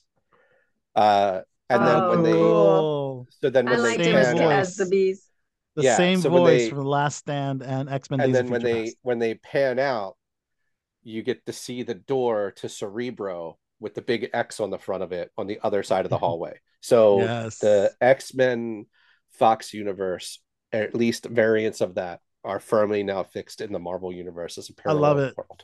I love it. This is oh, actually good to have this. Would they all it's be in there yet? Because you figure Deadpool has uh, Hugh Jackman in it, so it's well, like that's an... the thing. You needed this. You needed this post-credit scene to introduce. Boom! You're going to get all this Fox Marvel, you know, exposure. So you only acknowledge that they're they're part. Yeah, of you got Patrick exactly. Stewart and what's he called? And then Doctor Strange, right? Yeah, but he was the cartoon version of Professor Xavier. Yeah. The one in the comics, in the movie, the Fox movies, never rode the yellow wheelchair with the green suit. Oh, okay. This is a good way to to introduce mutant. Of course, one would argue Kamala Khan is right. a mutant and she's the first mutant, but this is a known X-Men, a known mutant in Hank McCoy. And this just solidifies the Fox M C U union. And yeah, that's right. That, that is... That's right. That is and then the then, first official appearance of an X-Men in the, the Marvel universe. Yep. And then, of course, we're going to see it in Deadpool three with Wolverine and I'm sure countless other of your favorite X-Men characters in uh, the Deadpool three movie as well. So, and Deadpool three is allegedly Deadpool kills the Fox uni- Marvel universe. Yes, that's right. So Deadpool will be the only M C U release in twenty twenty-four. And of course, that had to do with the writers and the actors strike because they're pretty much almost done, Deadpool. They just well, I was ready to work on Blade. I mean, I, I don't want to be, a, I don't know if I'm going to work on camera on it, but I mean, I know I'm going to be working with people on stuff. I yeah. haven't figured out what it is yet. But I mean, it's like, that was supposed to film, but that script was awful. Yeah, script was that's really that's like another that. example uh, is the Blade so, movie. So I mean, it was now... a script that had to be read, rewritten. I mean, it was like, I think when it comes out, I think because uh, so, Mahershala Ali is uh, really involved with the script, and I think yes. he's a fan, and he's going to well, help think... correct the issues that it had before. Well, the, the new release date for Blade is November seventh, twenty twenty-five. So that's yes. going to be, but Deadpool. So it's going to film next year probably. Deadpool three will be released now, July twenty-sixth, twenty twenty-four. That's the new release date. It keeps, you know, being pushed back. Um, so that's the only film. I think we're going to get Madam Web at the end of twenty twenty-four, I believe. Uh, oh, that's but that's, Sony. of course, that, that, that's that, Sony. That, that, that, exactly. That's Sony, Marvel, and I think see, I, see that, I don't like the... I don't know, it's like, I don't mind Madam Web. Why don't we go, here we go. Okay, for Sony... Just do Miles Morales, add Madam Web into the Miles Morales story. There, you got your, you'll make more money that way. And instead That's... of having all these obscure characters. Now, hold on no now. You have Dakota Johnson, who has already proven a box office smash, and she's amazing. You have Sydney Sweeney, the like literally the it girl of Hollywood right now, in a supporting role. Um, I believe she's playing um, Spider-Woman. I'm not sure. She's de- she's definitely playing one of the, or Spider-Girl, one of one of the. But, but I still think you do need a Spider-Man in there, just to not not to be misogynistic, but like a, I think Miles Morales should be maybe the Sony's version. Uh, you of are Spider-Man. You are truly a sister. We got a splash of evil here on B T V. That's that's sure. Not really like evil. I mean, I know. No, we need we need we uh, the controversy is, is okay. Uh, so here's here's where I think it. My opinion on what Sony should be doing right now is Sony okay. should just give the characters back to Marvel yes. and say they're never hey, going to yes. do it. There's too much money involved. No, no, no. They make so much money off of it. Hold on, hold on. Let my goodness, please. Every time that they put it, with the exception of like the first Venom movie. Every time they try to do a new Spider-Verse anything, with the exception of the animated Into the Spider-Verse, like okay. it, it is panned. It's bombed. Like Morbius was bad. Venom two was not as great as the first movie. Like okay. I think Sony would be better off going, hey, you guys keep, let's just keep this Spider-Man deal like we have with uh, Tom Holland. Tom and you Holland, guys make yeah. the movie and you give us paychecks every time you use the characters until our checks run out. And then That's we don't get panned do. for making a bad movie. We still get money off the royalties of it. You guys can keep, you know, controlling the universe as well as you possibly yeah. can. Like, plus, I like, I, I like, I like having my all my Marvel characters under one, you know, universe. Yeah. yeah. Well, see, I, I, I wouldn't even mind. Like having like a, there's rumors also Andrew Garfield might come back. It's like I wouldn't mind that Andrew Garfield, just another universe okay. Spider-Man. Well, they have to mm-hmm. try to figure out which Spider-Man is going to be part of this Venom Morbius universe now. Well, yeah. that's what I said. If you throw Miles Morales in right now, Miles Morales could be like the wild card where he could fit into yeah. all the universes and not even have to worry about it. You know what I mean? So that, well, that, the, that would solve the problem until they make their decision for the final thing. Uh, if you believe the actor who is the voice of Miles Morales, the third movie will see him as a live action Miles Morales for at least a portion of the movie. Okay. So that now, might be the way to bring Miles in. That would be a good way. And then, of course, two more other Marvel movies uh, slated to be released. And one is Captain America, New World Order, which shot some scenes in D C. And that now, oh, yeah, I'm sure you did some work on it, Paul. You worked no, no, no, no, no, I didn't do any work on it, but okay. I did hear it is delayed for a reason. And did you hear what the reason is? This is kind of oh, controversial, boy. I guess. Okay, Here, he's he's the king of controversy. Go ahead. There, there, there's a character called Sabra, who like apparently like because the thing in Israel going on right now, uh, she's like a Jewish superhero and she has a Star of David on the chest. They're, they're like, eh, it's probably not a good idea to put this out right away, so they push it back for a couple of years because of that. So they might take her out because the controversy between Israel and Palestine and all that. Well, if if if the release date now for February fourteenth, twenty twenty-five is any indication, yeah, that's when that's the new release date for Captain America: New World yeah. Order. So if that no, I plays into your cons- further than that. You might want if to check it, into that. If it plays into your conspiracy theory, there you go. And then it just no, it's, announced... not, it's not a it's a legitimate theory. Like she was, she's uh, that's true. she's okay. slated. They've already cast the character, and she's right. you know, the Israeli superhero. So right. they may have to look at how they rework it. And it's not the okay. first time Marvel's done that. Like yeah. there was a Twin Towers scene in the last Tobey Maguire movie. I saw the previews, no, they, they, like the helicopter threw up and got caught in between it. I mean, yeah, I, it was in, like that scene was in a couple of the trailers for a little while yep. before nine eleven, and then yeah. it got pulled. And then it got so pulled. they may they may rework the character, they may leave her in and make her like a smaller character. Interesting. Like, don't know the plot, but yeah, the, the actress okay. has been cast. It's confirmed. Okay. Yeah. I or all su- or ninety percent of Suicide Squad, where you saw everything in the trailer that never showed up in the movie. Right. Okay. And then, guys, you have the Thunderbolts movie with Florence Pugh, Sebastian Stan. That will now be released July of twenty twenty-five. So a lot of things have been uh, shifted around, um, you know, in the Marvel slate. But um, no surprise for the rest of the top five um, film-wise. And that's Five Nights at Freddy's second-place movie with nine million dollars. So you go to forty, forty-some million for but you know the what? Marvels. And then Five Nights at Freddy's, nine million dollars. Now? What was the budget on Five Nights at Freddy's compared to the Marvels? Oh, God, I'm sure it was like a fraction. And, and not only that, twenty million dollars. Five Nights at Freddy's streamed the same exact time as it was released in theaters, and it's still making money. But I mean, I'm sure it's made more of a profit than the Marvels has made. Well, two hundred fifteen million worldwide so far. Yes, and as I said, it's that's, streamed that's the same exact day that it was released in theaters. Yeah, and then you but have Taylor Swift's The Eras Tour.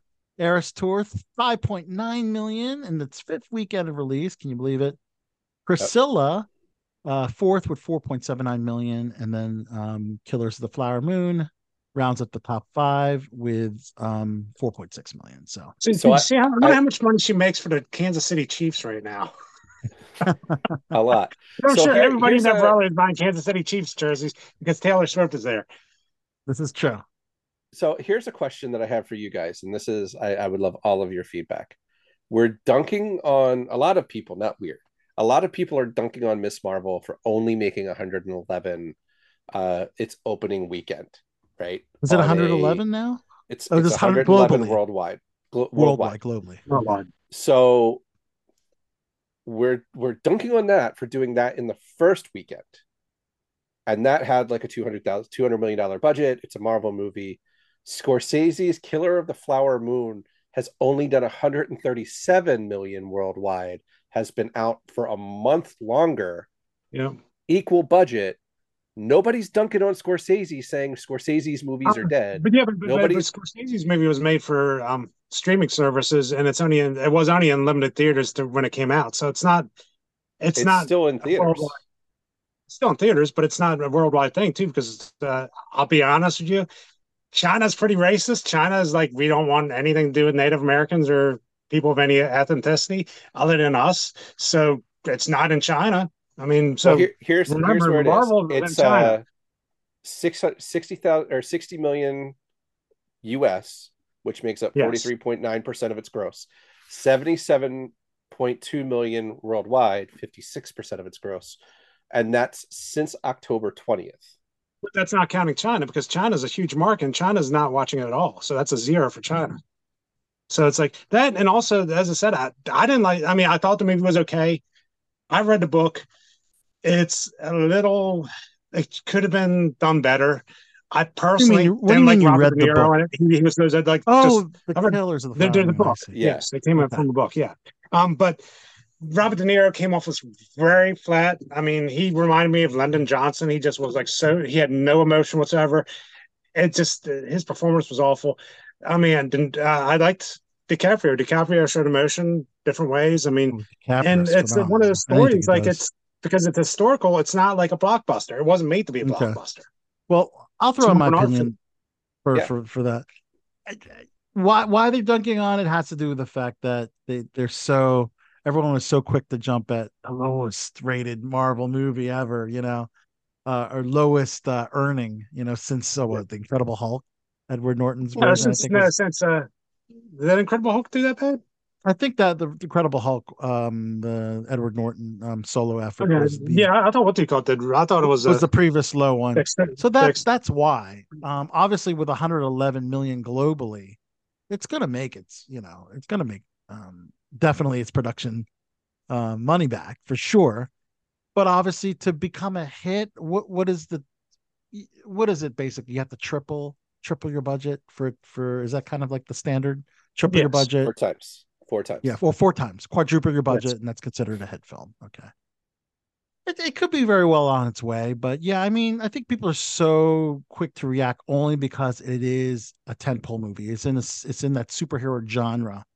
So you're going Yeah, but I just to... didn't think it was that good. As I said, it was like, it yeah. was not like disjointed. I mean, yeah. Maybe if they did more world building, and maybe it should have been, made, I hate to say it, maybe it should have been a two-parter and maybe built out a little bit more. So you, it was just okay. like, we're here, we're here, we're here. And then it just kind of was like, that was it. It was just, a, there was too disjointed. It was like, they must have cut too much out. It just, the story wasn't that good. The story would, could have been, it would have been a better T V show than would have been a movie. And it seemed like a, yeah, it look, seemed I, like a, it seemed like a streaming show. That's what it seemed like to me. Yeah. Look, I and I think he was right. Maybe, was maybe not... if it was right after Miz Marvel on the streaming service, it probably would have got better praise, but I don't think it should have been a major motion picture release. But you know, sometimes, sometimes there is a, a certain formula that Stan Lee had.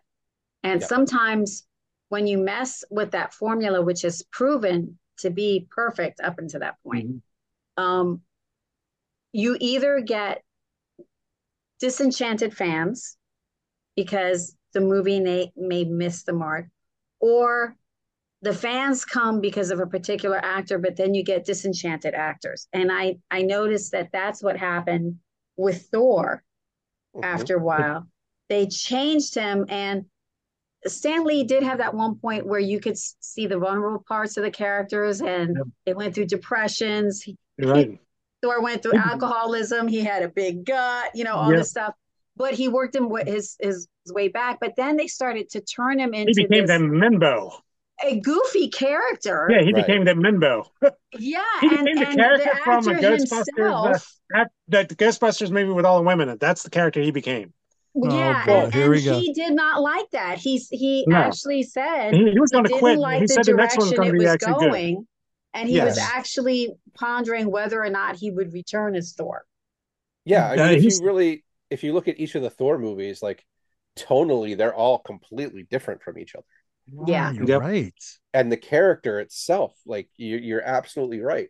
He went from being this, like, you could see him being a good hero at the end of the first Thor movie, like mm-hmm. Dark World. I don't even know what that was, but then he slowly started to turn into like the dude from Big Lebowski, yep. with godlike powers. Film by, by, by, by the third, yeah. Ragnarok. Yeah, yeah, Ragnarok. Yeah. But um, let's throw out a couple more movie things um, before we take a classic cut break. How about Desi, I, I, Desi, are you are you hanging out with us for a little bit? Yeah, or? I want to. I want to hear like what you have to say about here. Rustin. Okay, good. Rustin good. is coming out. Yeah, I was going to get that to Netflix, but just a couple more movie things really quick. Um, so the next big blockbuster in the theaters is Hunger Games: The Ballad of Songbirds and Snakes. So far, sixty-seven percent. Uh, Rotten Tomatoes, and I'll just read one review from The Wrap. So basically they're saying that the new film packs so much narrative and plot, and it, it shifts within its runtime, that once it concludes, it gives the viewer the feeling that they've just seen three half-finished films of endless, mytho- endless mythologies and fan-servicing nods to the original trilogy. Half-finished films. Three half-finished films is what they're Well, kind that, of that's kind of that kind of explains um, Marvels. Marvels is like that too. As I said, it's distorted. So well, that's not okay. good. No, I mean, as I said, it feel. I think that's. I think that's why they took it down. But I mean, yeah. I think it was just the, the the tone. It was like we're on this planet, we're on this planet, we're on this planet. We have this yeah. story, this story, this, this story, and it just they just gloss over everything. It's okay. like. Well, they also added this film is immersive and entertaining in its earlier chapters when it leans into the growing closeness between the unruly and vividly dressed tribute and her kindly mentor as they plant the early seeds of the kind of showy Hunger Games we came to expect in the series' original installments. Okay, so if you're giving some, uh, the audience something familiar, that is a good thing. But um, the description of it, you know, being like three yeah. half-finished films, it sounds like it's like, you know, almost like an anthology of, of or, or just three different story arcs coming together. So I don't know. Um, I look forward to seeing the film. I was I, I was a big Hunger Games fan when when the, the films were. Now, now do you think that box office is going to suffer because of uh, Rachel Zegler? Because I mean, apparently a lot of people are pissed off at her because of her comments to people. Well, I, mean, I think I, I think that's a little. Def- Uh, she's, she's almost becoming she's almost becoming like the female Ezra Miller well, or Brie Larson. The way that they talk to people. I think that's a little harsh and a little uh, stretched, quite frankly. I and you know we haven't even seen uh, Snow White. Uh, no, no, so, but I mean, but so you we'll can clearly see. see what they did. They took they C G I'd dwarves over top of real people because people complained about the real people that just looked so out of place. I mean, well, you can see like there's these big blobby dwar- uh, dwarves, which probably wouldn't look like that, but they were clearly covering something up. So I think they're redoing it with all these C G I dwarves over top of people to be like, hey, we didn't have all these random people. We had dwarves the whole time. It's like, no. If if Disney wants to... Uh, Disney's just make course it a... correcting on their hold mistake. On, That's on. If, they, out, if they want okay. to make an official statement, but, but Darth Paul, it could have been what they intended all along. And what you saw in those photos were stand-ins, because you do have to have stand-ins of the same yes, height. Yes, I'm well aware of that, but I don't think that's the case. I think it's okay. I think they C G I'd these dwarves over top of the people to kind of Ra- course Rainmaker, correct them. Rainmaker, you're the for, uh, you're the voice of reason. Do you think they oh, originally?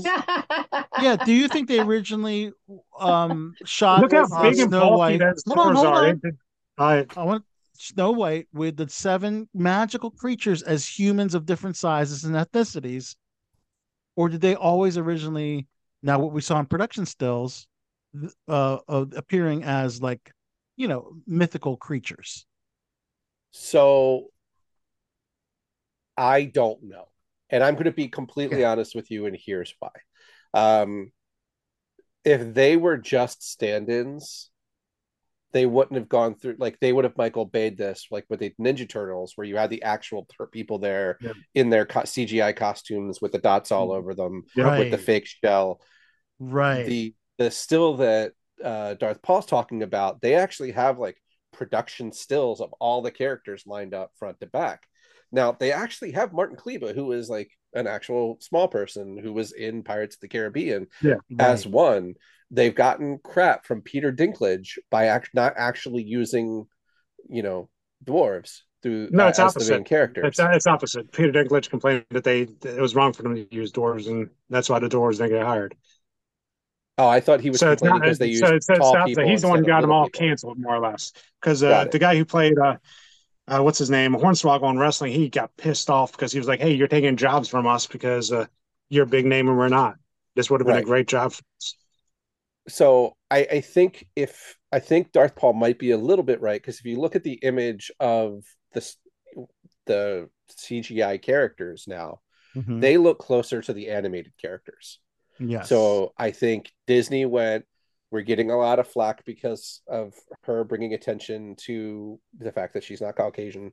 We're bringing a lot of flack because we didn't bring, actually use dwarves because it's seven dwarves, you know? Right. So we're now going to pivot a little bit, and it's going to be C G I. Like, we're going to C G correct this with C G I.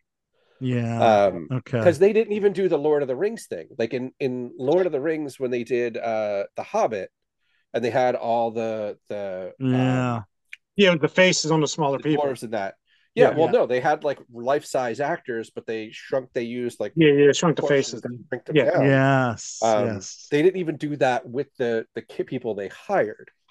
So I'm I'm curious if they s- scrapped everything they did before and like reshot it with people in in suits to do see. I have at this point I. This is a movie I have no idea of what's going on. Okay, good. I think I, think I don't think Disney knows what's about fifty percent. It's good to hear both both sides of the coin there for sure.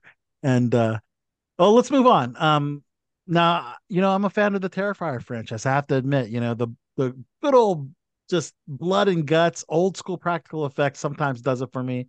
Makes the film scarier. They just released the first trailer for Terrifier three and. Art the Clown is now celebrating Christmas in the opening, um, I guess the opening trailer, and which I'm guessing a lot of Hollywood turned their backs on Terrifier because it, it was kind of implied in the trailer that Art the Clown killed the little kid. Um, so I can see, you know, where some people were up in arms about that, but at the end of the day, it is a horror movie. And, uh, typically, they kind of stray away from, you know, violence against children and, and, and except in the seventies. In the seventies, that was like just the thing they did in the seventies horror okay. movies. Okay. So in the seventies, so like I mean, if it's if it's not to the seventies horror movies, yeah, that happened yeah. a lot, unfortunately. I, have you seen the trailer? Have I have you seen the, the Terrifier three trailer? Do you, do... Yeah, yeah, I saw it. Okay, yeah, yeah. I, I can see I can see where some people could be up in arms. You know, why did it have to be a kid? Why couldn't it just be an adult? You know, but well, I tell you. It's it's one of those things you just don't do. It it messes up anybody's psyche. Like I still am just in shock years and years and years ago when they had Star Wars where all the little kids, the future Jedis, were murdered. Oh, we're we're slaughtered in the, the prequels, yes. And the I younglings. was like, oh. Look I at know. All those children they slaughtered. That's a big no-no in movies. Yeah, like, I know. Killing a dog. Yeah. You just don't freaking do that. But but yeah. they did it off camera, where I think off with camera. Terrifier, yeah. they're gonna do it on camera. Like the whole thing with Terror, like you see it all. Yeah. Yes. Yeah. So, no, you that can't you can't do. Yeah, it. that's you why. Just... Yeah. So we'll we'll just have to wait and see the film. Two more big animated trailers. First, you have Inside Out two, which apparently was the biggest animated trailer launch in Disney history. Apparently one hundred fifty-seven million views in twenty-four hours for this Inside Out movie, which is through Pixar. Didn't they play some of the big, big stars in it, though? I thought some they of the bigger did. stars. Well, yeah, you have Maya Hawke, who, who plays um, Anxiety, the newest animated character. Um, we have Amy Poehler and uh, Mindy no, but I thought, Kaling. That, I thought, two, no, Mindy Kaling, I think, got replaced, and somebody else got replaced. Two of the bigger names yeah. got replaced. And, Yeah. Okay. So this yeah, is okay. So this was is Bill. The, uh, was it Bill or Bill? Yeah, I think got so, replaced. Too. Bill Hader okay, got replaced so too. This was this was a twenty fifteen cast. Yeah, uh, Amy Poehler, Mindy Kaling, Bill Hader. Yeah. So so Bill Hader um, and uh, Mindy Kaling have both been replaced, which it's like that. They're two of the main characters. It's like that's it's going to be tough to replace. Yeah. Yeah. So I don't know, but two major characters are in the Garfield movie, and then you got Chris Pratt, and you have um, Sam Jackson. Who plays? Is uh, Chris Pratt, Pratt like the new voice actor guy for everything now? I, I wonder why. First of all, I mean, it's like because the roles he's gotten from like voice acting, it's like Mario. It's like he's really not Italian, and Garfield. It's like nah, I don't get it. I mean, Bill Murray at least sounded like Garfield. Yeah, it can be anybody that that can play a cat. You know, I don't think it's. I don't think yeah, Bill the Murray right has ethnicity. That like laid back demeanor. That's true. Why not? Of, why not use Bill Murray again? I mean, he's old. Oh, he, he hated putting... it. Oh, he, he hated that. He, he thought it was about Garfield the president. When he signed up for it, he didn't realize it was about Garfield the animated cat. Oh. And he got pissed because he was like, he hated working on that movie. Oh, he did? Yeah, because he signed up for, I think it was Garfield the president, not Garfield the cat. Yeah. The trailer so, was really cute, though. The trailer was really I, cute for Garfield. It was cute. What I don't understand money. is like you have Nick Offerman, who would have been the perfect Garfield voice. Oh, yeah, he would have been. Like, yeah. Oh, yeah. Because like, so the cartoons. He has a laid back demeanor. The cartoons was the an actor doing a bad Bill Murray impersonation for the mm-hmm. cartoon Garfield, which right. was always like very chill and like sarcastic. And, yeah. Right. Like you could have had like Nick Offerman in his most deadpan-y, but you got Chris Pratt. It just sounds like they lifted the voice out of uh, what the heck. Parks and Guardians Rex. of the Galaxy. Yeah. yeah. Okay. It's it's like Parks and Rex, Chris Pratt. When I hear Garfield, nice. Yeah. Well, that, that can be comforting to some people. All right. Speaking of animated films that have been shelved, apparently Coyote versus Acme. Wrong. It so just got activated. They're shopping it around now. They're shopping it around. That's right. Uh, around orig- originally, um, was going to be released by Warner Brothers, possibly I guess on Max because that's uh, Warner Brothers owns Max. But now they're saying they're shelving the Looney Tunes-inspired film as a thirty million dollars tax write-off. But now, apparently, Amazon and Netflix are, you know, are, are in a bidding war right now for this Coyote versus Acme film. Did you John hear the ratings Cena. on that, though? The the previews, they say the previews were like ninety percent. Re- oh, yeah, it was legitimate. Yeah, it, it supposedly was really good, apparently. So it shouldn't so. have been. It, it's, it wasn't a Batgirl.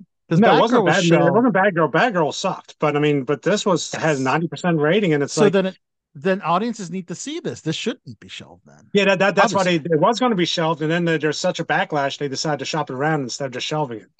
Well, yeah. and the the part of the reason they got so much backlash is they've shelved movie after movie, so the new C E O yes. is getting this, uh, getting seen as somebody who will legitimately just spend seventy million dollars to get back thirty, because he can shelve a movie yes. through taxes. Oh, okay. Yeah. So yes, it's a seventy million dollars budgeted um, animation action hybrid. How does it cost seven? I guess I guess it does. That just seems a little high for an yeah. animated movie. I mean, John, John Cena. Cena. I, mean, I know Maybe he's a big that name, was the but intentions. They they fudged it all so they could write it off. Yeah. But supposedly, right. I mean, people liked it. So I mean, if you have nine percent rating, I mean, they say like that's just how, mm-hmm. that's pretty high. All right. All right, finishing the movie uh, stuff, uh, Alien Legion, a new uh, I P acquired, um, originally published by Marvel.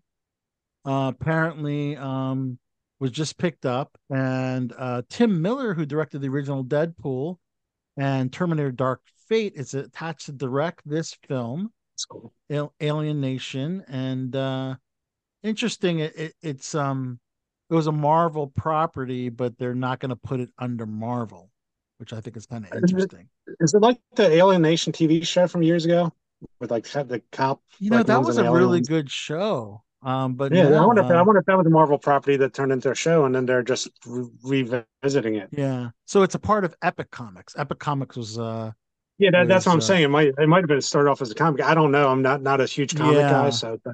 So Epic was kind of, I guess, like a subdivision of, of Marvel, yeah. I guess, but it's not going to be considered a Marvel uh, film. But apparently, yeah, no, they they're they're going to produce a film based on this particular. Uh, um yeah i mean basically uh it's all about Alien Legion. I don't know much about it, but basically it's uh described as a French Foreign Legion in space, and the stories are focused on intergalactic peacekeeping force that took in wait wait a second this sounds is this Marvel's version of Green Lantern Corps? Because it kind of sounds like the Marvel's version of Green Lantern Corps, just like Deadpool's the yeah. Marvel version of Deathstroke. Deathstroke. Well, so it's like so. Well, it's the, basically they're taking all species to be a part of this group without asking too many que- questions about their past or their again. Or their intentions. Marvel's the the D C Green Lantern Corps is the same thing.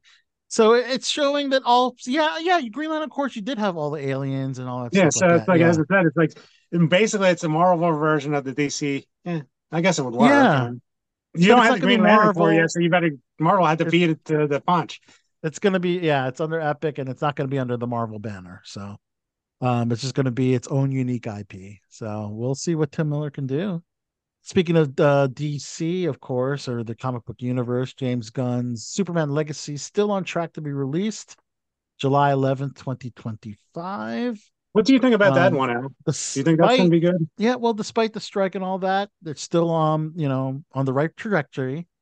I think, you know what? James Gunn's great with the superhero franchises. He was great. Well, that and also he has Nathan Fillion as Green Lantern, mm-hmm. which I think that's that, I think he has the comic chops to pull that, off. That, Guy that Gardner. could be good too. I think James Gunn's already proven that he can do superhero movies and do them mm-hmm. well with Suicide Squad and Guardians of the Galaxy.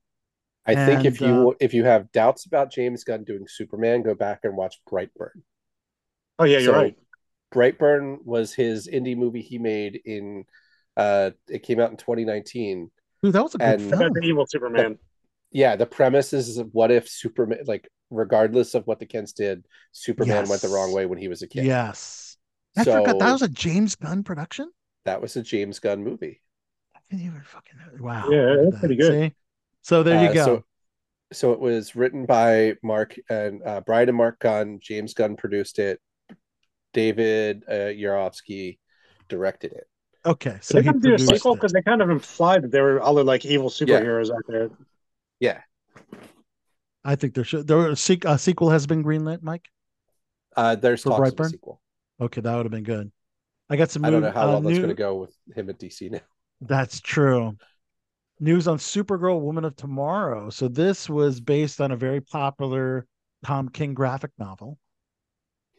Um, but they have um, playwright and screenwriter Anna Nogueira, who has been hired to write the script. So I guess she's adapting the graphic novel is what I'm assuming, because it's based on Tom King's uh, comic book series, which portrays a darker, grittier version of Supergirl that audiences uh, may not expect, you know? So... Uh, And she yeah. was actually raised on a fragment of the Krypton planet. And apparently it wasn't as civilized as the main planet of Krypton. So um, you're, yeah, this is a very, very different type of uh, Supergirl that you're uh, you're going to so see. So she's going to so. be more of like a warrior than uh, like. Yeah. Like real, I think that Supergirl used to be like real feminine and. Yes. Like, she's going to be more exactly. Wonder Woman than Supergirl, I guess. Yep. It will center around, um, yeah, Supergirl, a dog, and a young girl seeking aven- uh, seeking vengeance. So, um, okay, that, that has a lot of promises to be good. A dog, so we'll have... Super Supergirl, dog, and is that Krypto the Superdog? Maybe I don't know. If I, I didn't, didn't read that. Crap. It could be. Yeah, could you be. remember Krypto? Wow. Okay. You know, I'm a dog fan, lore. So hey, I'm willing to watch it. You know, you know some lore there. Okay, uh, let's see. Blumhouse's next movie is called Imaginary, a horror thriller, um, led by DeWanda Wise and stars Tom Payne. You might remember him as Jesus in The Walking Dead, and Broadway actress Betty Buckley. So that's coming out, and um, Denzel Washington will be in a movie about the Roman Empire. And he's reuniting with Training Day and Equalizer director Antoine Fuqua. Uh, about, I wonder if that uh, has to do with the Roman Empire thing, trend that seems to be going on. Well, Did you ever hear about the oh, like it, all guys think about the Roman Empire at least once a week? It's about uh, there's some kind of like war or something somebody that did. It's about the the real life warrior Hannibal who fought against the Roman Republic during the Second Punic War. So there you go. Okay. Yeah. So, so yeah, because he's the guy who ran uh, he used the elephants, right, to go up the mountains. Uh, sounds vaguely familiar. I'm sure Hannibal's the one that used elephant, the, the elephants to go up the mountains. And yeah.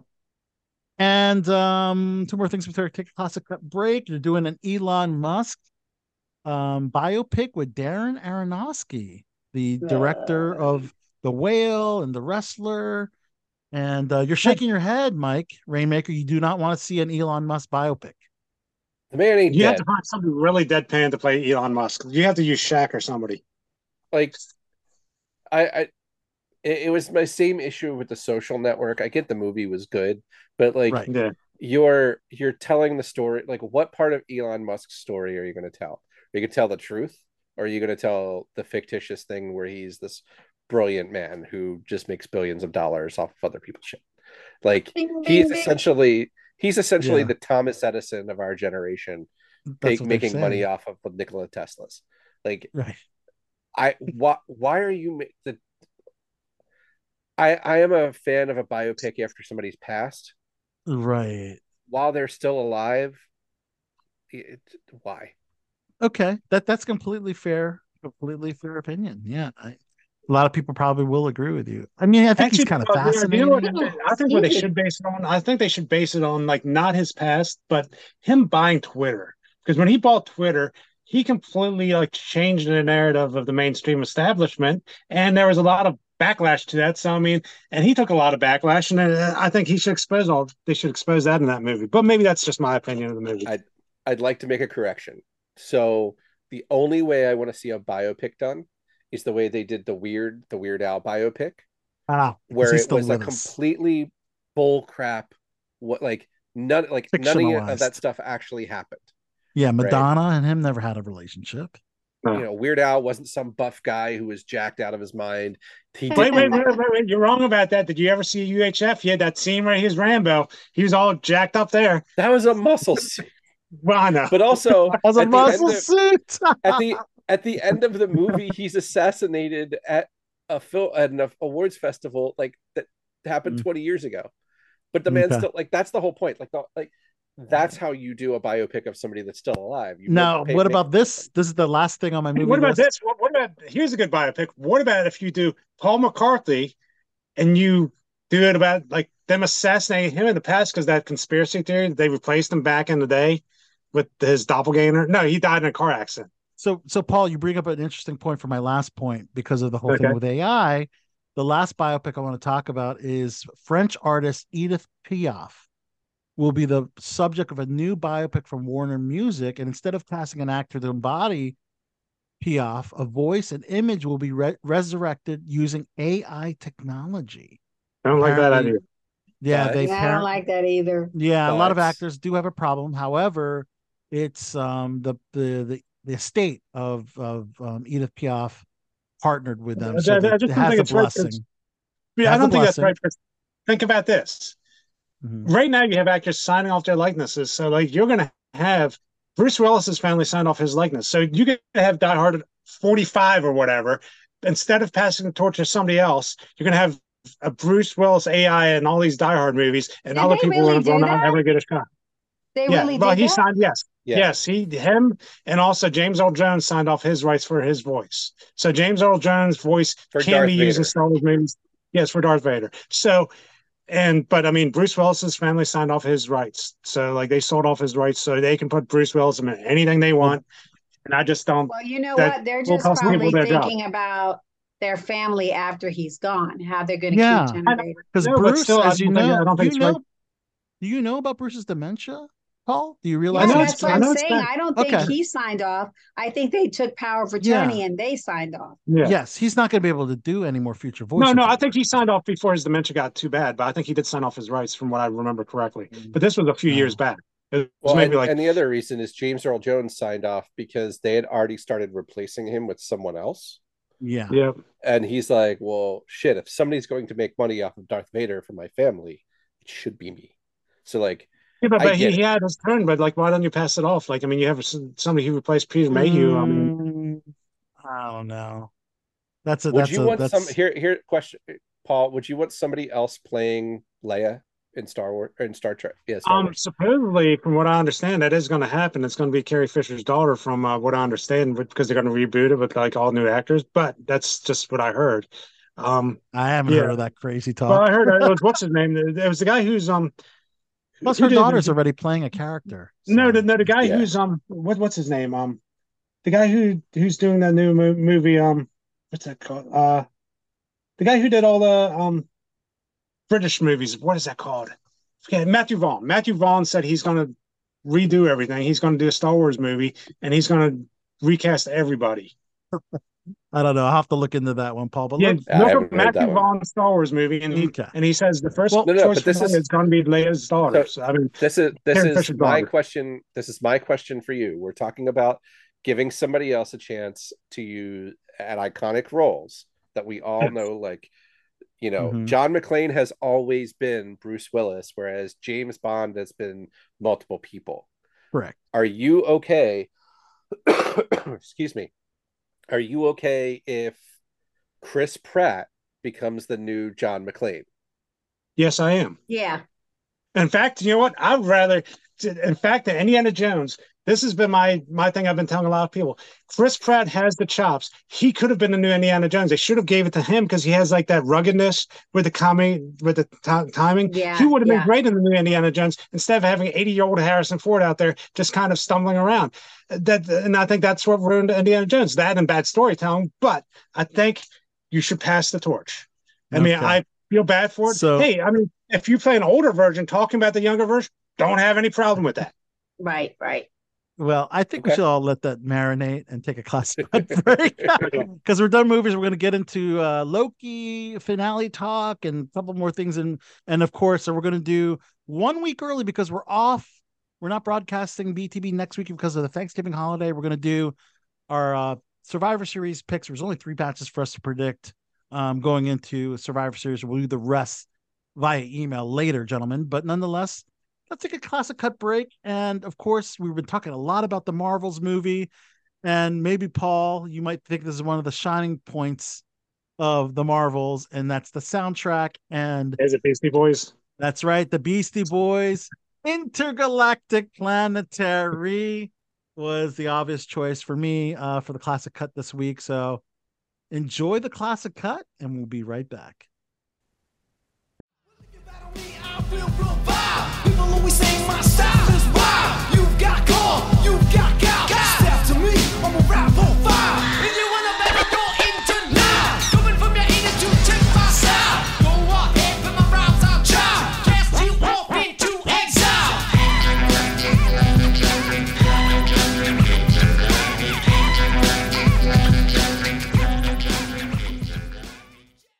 All right, so we're back, guys. That was Intergalactic Planetary. Yes. Been wanting to play that song for a while, and other songs took precedence or somebody died that we had to play a song for. But I think it was finally time to play Beastie Boys. That was a pretty uh, good is, song, actually. Yes, which is in the soundtrack like for the Marvels. All right, let's get into Disney Plus and talk some Loki. Loki brought in eleven point two million viewers for the um the finale, so uh so that's about six hundred forty-nine point six million minutes or ten point eight three million hours of watch time. So that's well. Let's get Al's review on it. What what what does uh, how many lightsabers does he give Loki? You know what? Um, for for for Han Soto's lightsabers as a series whole. I would give Loki an eight point five out of ten. Yeah, oh, that's pretty good. So yeah, it, it's pretty good. It was entertaining. I'm going to be honest with you. Um, there's some, some parts that were confusing, and yeah. I had to watch my, one of my, I'll give him a plug. One of my favorite recap shows on YouTube is Emergency Awesome. And uh, the host, Charlie, really helped me understand um, some of the aspects. If you deal with the, the, the multiverse, it does get a little conv- convoluted. It, gets, it get a little, got a little convoluted. So what we saw in the finale. Kind of like Rick and what, Morty. I don't know if you saw the last Rick and Morty episode or not, but. You know what? Um, I don't have Adult Swim anymore. I just realized. So yeah. now I gotta wait. I gotta wait till Max. Yeah, you, should, you should watch it on Max. Max only has up to uh, season six. Oh. They don't have the new episodes. Yeah, I know, right? And that sucks. I'll be honest uh. with you. It wasn't that good. It wasn't as good this season. I think. I think this yeah. season was like a mass season. I mean, I, and, and I don't like the voice actor for Morty, but I know. I, just don't like... I know. Well, let's get back into Loki really quick. All right, so. Basically, in the finale, apparently Loki sacrifices himself not only for his friends, but for all the possible timelines and dimensions in the M C U.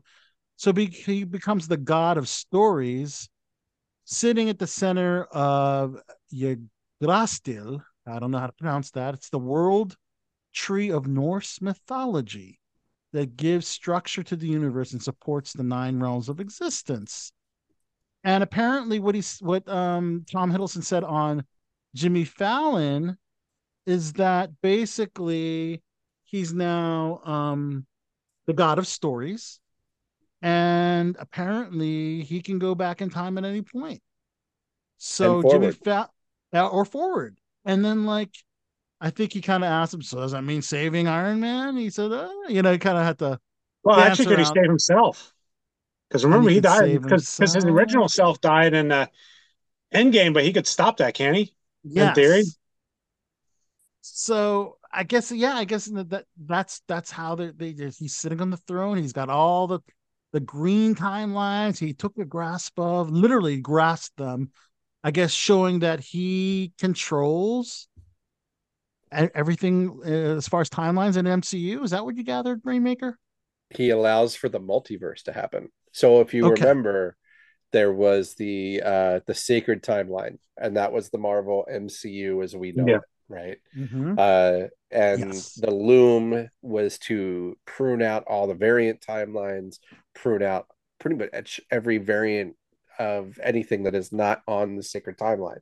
Correct. Now, when the loom broke, all of those variant worlds, all of those things, like, and this is what they say at the end, is that they're allowing to all these variant worlds and timelines to grow, which allows Marvel to say Fox is part of, you know, the multiverse and all of these, this multiversal thing leading mm-hmm. into the multiversal war, which is what they allowed uh, announced like early on, and Battle Planet, which is where you have all the different variants of characters coming together to fight. Oh, wow. Um, So what I think will be interesting with this is that you now have the ability to say characters can, and it's already happening. You have America Chavez, who jumps between multiverses. Yep. You have yes. Monica Rambeau, who got pushed into another multiverse. Yes. Uh, you've got Roger the variant, the T V A, who's now allowing. So I, I'm very interested to see where they go with this. Interesting. And of course, I mean, Robert Downey. Hold on. If Robert Downey Junior Okay. wants to return as Iron Man, he can return as Iron Man. He can return as Iron Man. I love that man in a tin can outfit.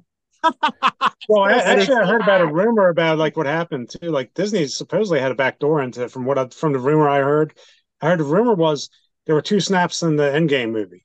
The first snap is the current timeline where the Hulk made the snap. The okay. second one is Robert Downey. He didn't die in his second timeline, but he died in the Hulk's timeline. Does that make sense? Oh wow! See, there are two snaps. The first snap is the timeline where, so it's possible Robert Downey could be coming back through that rumor, but I don't know if that's true or not. But that's what the rumor is, because there were two snaps. So the first snap was the Hulk one, yeah. the one that's going on now, and then the second snap would have been the Robert Downey yeah. one, where he still would still be alive. So yeah. well, well, that would be interesting if they did that, because remember they're planning in the future to have his daughter carry on. Right. Did you guys As remember part that? Of the Young Avengers, yeah. Yeah. Right. Was it his daughter, or are they going to just swap her out with uh, Ironheart? Because Ironheart's not his daughter. No, but they both are in the comics. So what oh, they okay. could be setting up is Loki versus Kang in uh, in the big uh, Avengers Kang Dynasty, or but also well, might be Kang Dynasty. Versus... But then after Kang Dynasty, I, I, it's Battle World is what they're doing it, uh, calling it, or what the world's called, M C U timeline. But I, okay. I heard rumors that they might replace uh, King with um, Doctor Doom just because of all the problems that the actors and, and that's they did well, have that, a meeting about that. I read that, yeah. So if they decide the, to go to Doctor Doom, I'll be interesting. The issue with that is that this is all based off of an article in um, crap. What's the magazine? It begins with a V. Variety. Variety, and a lot of the stuff in that article has already been proven to be speculation. So it's like the article was written during the strike to tear down kind of the, the hole at Marvel. Like when we're not supposed to have been talking about a struck company. Yeah. So the struck company isn't going to be casting or doing any kind of casting or changing plans while yeah. the strike is going on. When this alleged article, this article comes out, alleged they're recasting things. So, but like, they, they could have also thrown it out there because a lot of times they throw stuff into trades to see how it's gauged, and if it's gauged right, they go with it. If pe- people are like, "Hey, that's a good idea," or if it's gauged wrong, they'll be like, "Eh, the, the, people don't like that idea. We're not going to go with that." So sometimes they just throw their own. So Disney could have thrown that out there to try to see how people view it. You know what I mean? Yeah, and they could have also. If Jonathan Majors may, so. may go to jail. If Jonathan Majors goes to jail, you're going to have to replace King, like either with another version of King or some something. You know what I mean? Yeah, criminal so, records okay, don't do well in the Mouse House. That's for sure. Well, it's also like you know, uh, Don Cheadle's the second Rhodey, uh, Mark yes. Ruffalo's the second Hulk. Like recasting okay. is not an unfamiliar thing in the Marvel. Yeah, that's true. So no, uh, but Cassie Lang, those Cassie that last the longest. Are because they have fit the part better. Right. Yeah. The audience loves them. And well, Terrence Howard wanted more money than Robert Downey Junior, and that's why he got recast. But that's just because he wanted more money than Robert Downey Junior because he thought he was, I don't know what he was thinking. Just as good, but he really wasn't. and I no. I don't I don't see them abandoning the King character because of how much time they invested in it in the right. Loki period. In everything leading, like Quantumania was not great, but they also yeah. still set up uh Kang in that, and they would have to completely abandon the Kang Dynasty movie coming up and the Secret Wars movie, which basically Kang is the Thanos of that movie because he starts pitting all the variant Marvel characters. Speaking of that, together. I heard rumors Thanos might be the new big bad also. So I, I heard between Doctor Doom and Thanos. Well, here, uh, here's the version of Thanos comes back. I mean, I, that's just what I've heard. I mean, uh, these are all speculations. I don't know. I don't know what dirty sheets these the Darth. Well, I mean, look, reading. The whole thing with Secret Wars is that everybody comes back in the comics. So, like, yeah. if yes. Marvel wants to spend the money, they can bring everybody. They could bring Jerry O'Connell back from the Roger Corman version of Fantastic Four. Oh and my that is God. a huge deep cut. So, like, that's deeper than Nick Cage as Superman. Exactly. So I, I think we're too, with that movie being like three years out, we're too far out. I think yes. if if anything, what you'll see is, is Kang will get recast yeah. and they'll write it off as a variant Kang because they even showed you when all the different Kangs appeared, his yeah. face is different. So like he could just be Kang number two, right? Yes. Um, or uh, Kang just goes back to the background the way Thanos was for all of the movies leading into uh, um, Infinity Wars. Because if you remember, right. Thanos just was like a stinger sitting in a chair, or he was a hand in the in the shot. Like he right. wasn't a major yeah, character. He was recast too, because wasn't that the original Thanos a different guy? Well, the original Thanos was just a C G I character that smiled. Like, right. Yeah, but no the guy, actor. but there, there was a, there was an actor there. It was like a, he had he had like. C J was a it was a different actor though. It wasn't in his likeness. With Josh Brolin, right. they yeah. kind of had his That's likeness. In the they, face. They his right. likeness, yeah, yeah. Um, well, but I, I just think we're too far out to even, especially okay. when the strike pushing everything back ten months. We're yeah, too far out. All right. Well, let's move on to Netflix, guys. Um, Zack Snyder's Rebel Moon Part One trailer dropped, and I gotta I'm admit, excited dude, for that. It looks awesome. Michael, have you seen it? The trailer, the the newest trailer.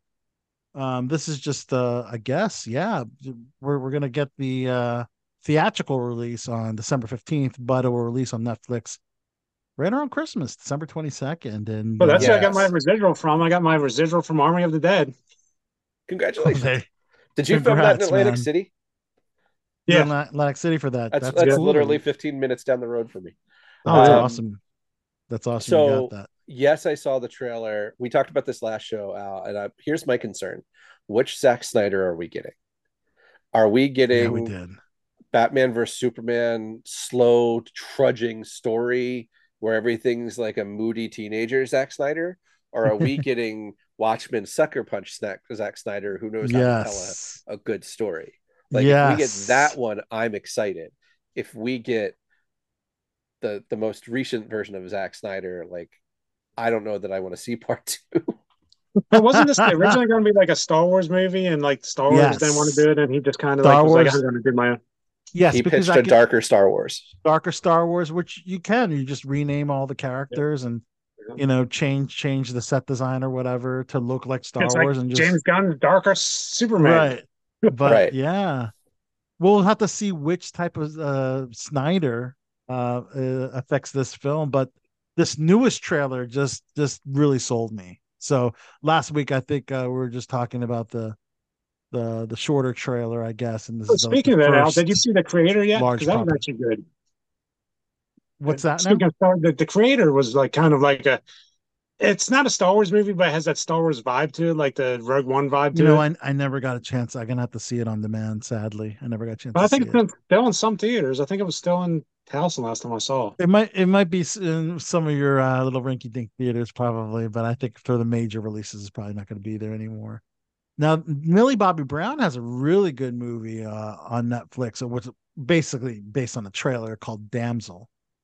And she's fighting for her life against a dragon and a kingdom's insidious plans in the first teaser trailer. And uh, it's directed by Juan Carlos Fresnadillo and written by Dan Mazo.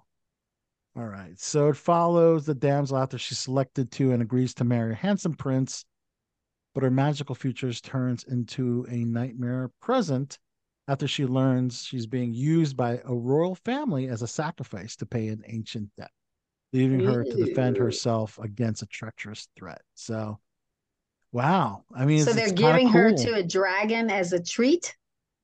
I guess. Uh, as, it's kind of like the King Kong thing, except they're giving this one to a yeah. dragon. Yeah. Yep. So, yeah. So, so it's a, yeah. a sacrifice, basically, to pay the ancient debt. And it's kind of cool seeing me at Millie Bobby Brown, these big like action roles now. You know, obviously she's eleven from Stranger Things. She's all grown up now, and uh, and then you have Robin Wright. They still have her turning eleven on Stranger, eleven years old in Stranger Things, even though she's probably in her twenties now. It's gonna... oh yes, I think she's nineteen now or something like that. But uh, yeah, because I mean, how are they? How are they supposed to be in? Because they're still in high school, right? Yeah, the next season, know, I think they, they're still going to be in high school. It's like they're going to be. It's going to be like a nine oh two one oh where you have thirty year olds in high school, or like that's Dawson's much, Creek. Yeah, that's what they're going for, I think. Yeah. So each each season they try to age up the kid, kids in the show with the the real life kids, so they're not like thirteen oh, playing okay. eleven and fifteen playing ten, right? Um, but now they're taking a huge break between the next two seasons. So I'm right. wondering if they allow that much of a time gap age-wise right. or they try to retrofit ages backwards. That's a good question, but I think they're at the yeah. age now where I don't think we're going to notice it as much as when they were a lot younger. Yeah. So that difference won't be as much. So, um, but yes, um, that movie looks really cool. A new trailer on Netflix for Ultraman Rising. This is a C G animated feature film. Not really familiar with the Ultraman. Well, um, Ultraman's kind of like in the Godzilla universe. Yeah. Okay. Okay. Um, but it looks really cool. I did, did get a chance to check that out. And of course, yes, uh, Rustin, uh, Desi. I was thinking of it. Did you mention the Godzilla movie trailer? Did you see that one yet? The Godzilla movie trailer. I think that dropped. There's zero uh, one. Yeah. I think it was Mega yeah. one. Yeah. Yeah. There's a, there's a Japanese produced one, right? Yeah. Yeah. That, that looks good too. Yeah. That does look good as well. So. But yeah, let's and then talk there's about Rustin. The Monarch. And Monarch Legacy of Monsters, right? Yeah. yeah. That's another well, that's one a T V too. Show, isn't it? That's a new show. That's on app. Is that Apple T V? Uh, yeah, it'll be on Apple. Comes out uh, middle, I think seventeenth. Are they allowed to use have, the characters, or are they, is it going to be like no Godzilla, just like random other characters that they just kind of... Uh, uh, Godzilla allegedly makes an appearance, but it's basically how Monarch... So you I was have, thinking it's going uh, to be like all the other weird cryptid things they have. You have Kurt Russell and his son playing the same character fifty years apart. Oh, that's kind of cool. So, oh, wow. So you, Talk about you nepotism. Have, yeah. But you have... So it's basically like... I think it's the full history of Monarch and their impact with all of the the kaiju. Which son? What son is it going to be? Is it going to be the one from Wyatt, uh, the... Wyatt Russell? From, okay, because uh, you had the yeah. other one too, but the other one doesn't really look like him that much. The Falcon. No, it's Wyatt. Soldier. They look they look close enough. Yeah, they look a lot. They alike. look they look a lot alike, so it'll work. But yes, uh, Rustin. So there's a special screening which I didn't get an invite to in D C for Rustin. Oh, and was it in D C? I thought it was. It was in D C. Elena Barack, said it came out Barack, of Pittsburgh. Well, yeah, they did shoot in Pittsburgh, but they had a special screening in D C with Barack Obama and wow. Michelle Obama. And this was at the African American History Museum. And um, yeah, and actually... Oh, I, I hate to say it. I could probably tell you why you're not, you weren't invited to that one. Well, come on now. I mean... So President Obama did say, it's great to see even more of you since the strikes are over. And he said, as somebody who cares a lot about the power of workers in this country and as a father of somebody who writes in film, interesting, I'm glad that both the actors and the writers came to an agreement that recognizes their worth and their work. Really classy thing for President Obama to say. Uh, I know. will tell you, and and overall from any productions I've ever done, mm-hmm. and, and it's not that I've been treated badly, but the ones that I've been treated the best on were produced by minorities. Okay. And I think um, it's because... Not the first time I've heard that, which is awesome. It's yeah. because they have had to struggle so far to make it in the business or even be represented, that mm. there's a there's a, a close-knitness, there's a, a passion and compassion in there. And they're about making a good project because they have to be worried about making good because it was so hard for them to get through. The only way they're going to get through is if they put out an exceptional product. Yeah. And uh, like we were just talking about the Marvels thing, they they gave up the quality and they're just spitting out more mo- movies to make yeah. money. Well, but, would you say this is the case with Rustin? No, they... They did use a lot of money, but they employed a massive amount of people. Yeah, see, I couldn't work on that because, I mean, I, I, I couldn't get a shot because of Guillain-Barré syndrome, so. But, I mean, and they lost a lot of money because they had to shut down several times because of COVID, COVID going around. Yeah, that did really and even that, the director, yeah. the first week we were supposed to shoot, got sick and ended up in the hospital. And all these... trailers and all these three hundred extras on standby and just as much crew after about three days had to just pack yeah. up and go. And then they came back again, tried it again and got shut down. And then it came back a third time and finally yeah. got the rest of, but if there was any, a good example to remind non-movie making people and these what I call them the president's nose of the movie industry, how much of a value there is in the human and the human experience that they bring. Because since mm-hmm. this is historical, this story wasn't made up. This story was lived oh, yeah. Oh, yeah. and, and documented. And there was a lot of abuse up until the point where it got to the point where a difference was made. Yeah. But I will tell you, just standing by in a corner somewhere as a crew member, watching some of these scenes set up, I got emotional. And I will never forget, it was perfect casting, the little girl that they chose to play, the little girl that walks in to, I think, first grade or kindergarten for the first time. Mm-hmm. And they have these big, she looks so dwarfed next to these big guys. And Wait, wait, wait, wait a second. Why was that in Rustin? That's not Rustin. R- Rustin had nothing to do with that. That was the yeah, thing in Alabama. Yeah, yeah. Oh, no, no, no, no, no. Rustin had nothing to do with that. Yes, it does. That, that was uh, a historical thing. A, and that uh, was a, uh, uh, Wait a minute. Okay, well, I study the history. The whole so. history. Rustin, you got to remember, this big march of Martin Luther King happened before there was Instagram, Facebook, or any social no, media Rustin's to gather this amount of people. Rustin, Rustin's a guy. It's not the, the story's not no, called no, Rustin. But I'm saying the yes. history behind why Rustin came in to help okay. fight the cause, so did, up to recreating okay, so the they, march so they, of they, Martin they Luther all King. The okay, they had so, to so they show, did all the historical stuff. Okay. Yeah, they had to show the different scenes happening across the country. The bombing of the bus, the, the kids mm-hmm. that were protesting in the soda shop, the little girl getting walked into school instead of with Mommy and Daddy. It's what led to the march. It's everything that led yeah. to the march. Okay, I didn't realize they put all that in that movie too. I thought oh, it was yeah. just the. Yeah. I thought it was oh, just no. like and the, I mean, the costuming, the makeup, on point, on point. I got to give a shout out to Coleman Domingo. He's come a long way as um, an actor from Fear the Walking Dead, which is finally, thank God, finishing up.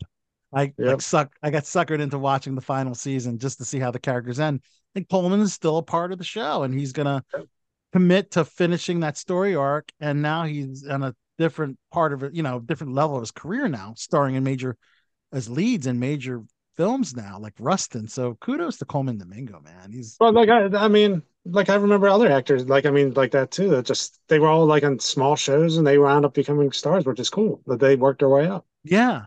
And one of the nicest guys I've ever met. I, I didn't talk to him much on Rustin. I talked to him more so at a press um, for Fear the Walking Dead a couple of years ago for the Split Screens Festival in New York. And one of the coolest guys. And I remember he he's always dressed really like very fashionable and very, very. Was that how he was dressed on the stove? Because I mean, on Fear the Walking Dead, he always kind of dressed like real, like kind of fancy, I guess. Yeah, very fancy and upscale, but, but very fashionable, and he had a very interesting fashion sense. So, are you but watching? He was very social. Dead, he yeah. was very social, where the other yeah. actors kind of stayed away, and they were under this tent. Yeah, and put this divider. They're like, "Don't look at him. Don't." Really. Yeah. And that could have been the COVID going around, but well, but I will tell you, amongst the extras, I was in there to meet with these little old ladies that were dressed in white with the white shoes.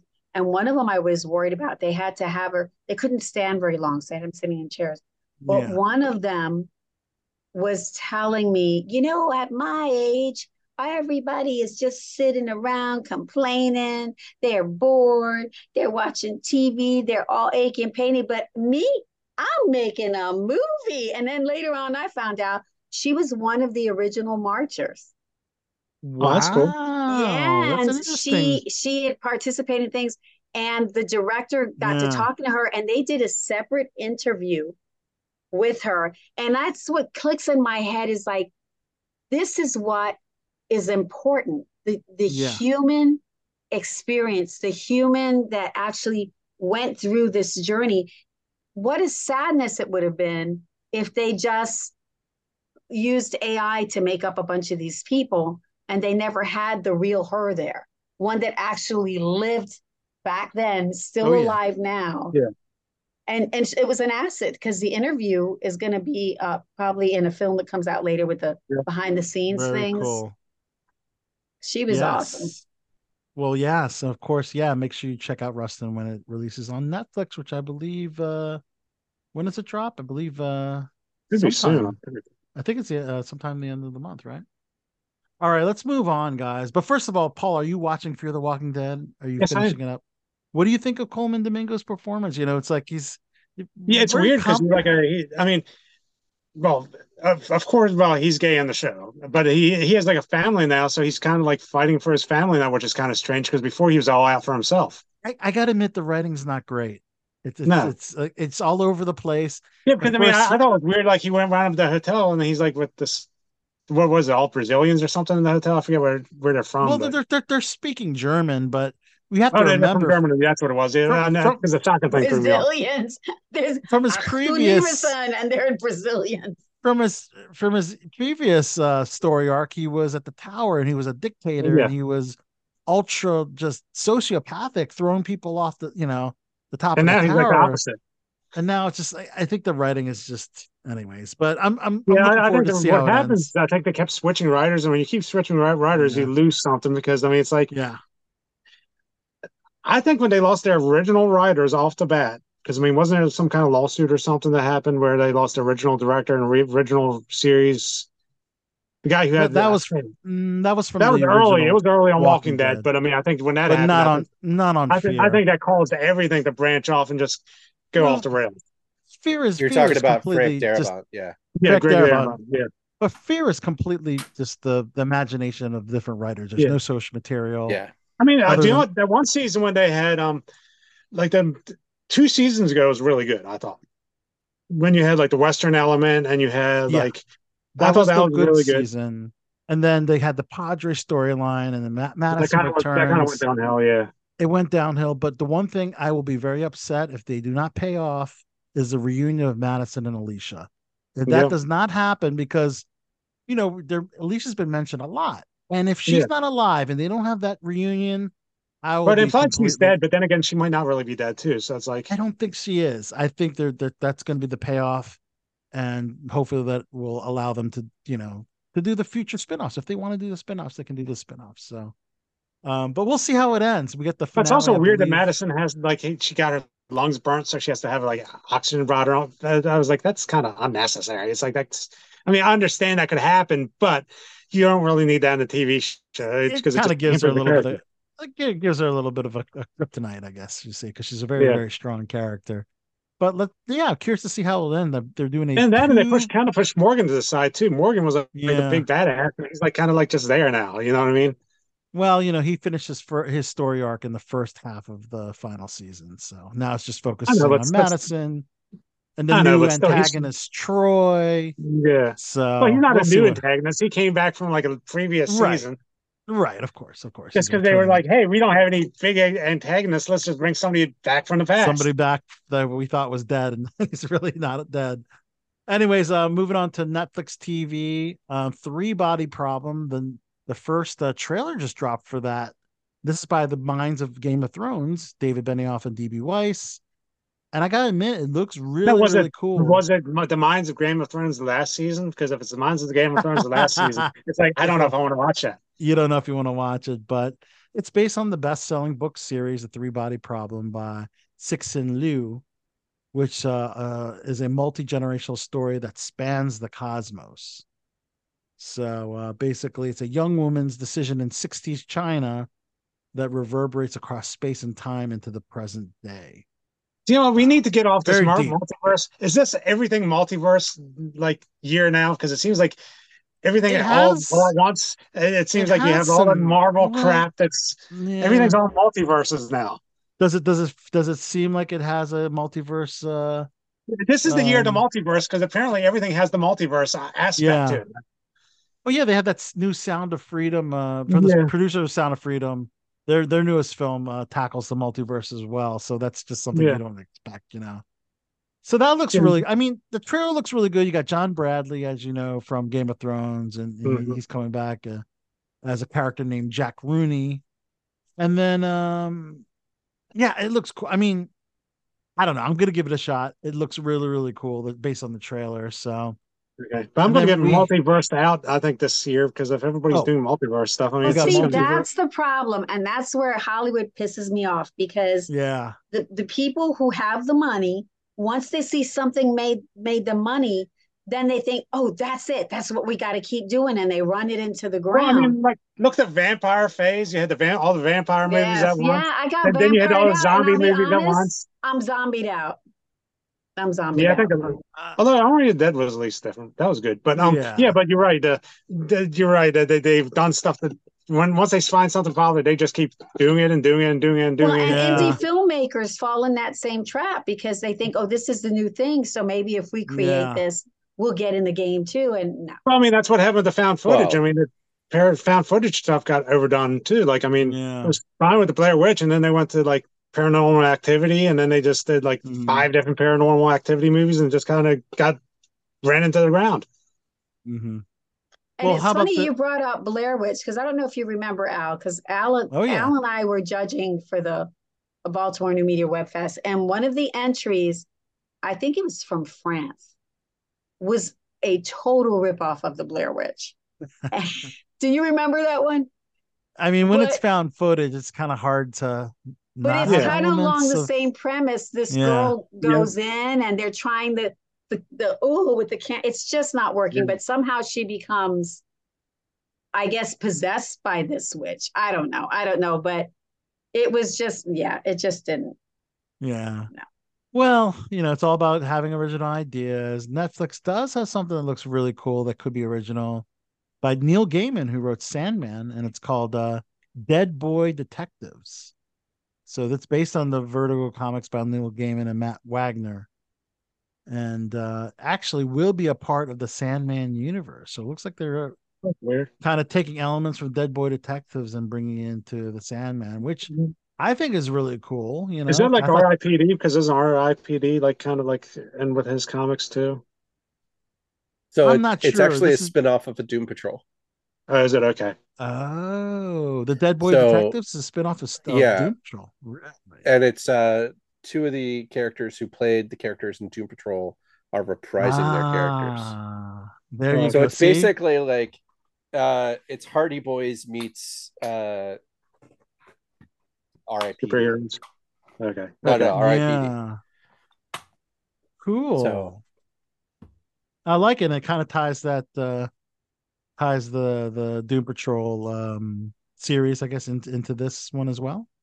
Well, it ties the, the it ties the Doom Patrol universe. So the Sandman universe has always been part of the D C universe, but it was D C Vertigo. So then you would have characters that would be interchangeable, like Constantine and and stuff like that. Yeah. But yes. now this firmly can, depending on how if they connect um the Dead Boy Detective show with the Netflix Sandman, that would connect the D C U to the Netflix Sandman series. Okay. Yes. Okay.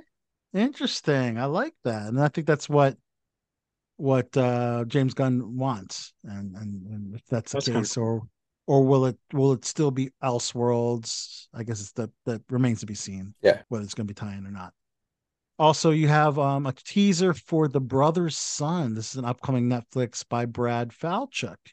And it stars Michelle Yeoh, dropping on January fourth. And this looks pretty awesome. Michelle Yeoh, of course, playing a badass mom, um, basically saying, "We don't hit family," when she rebukes him before slapping her son.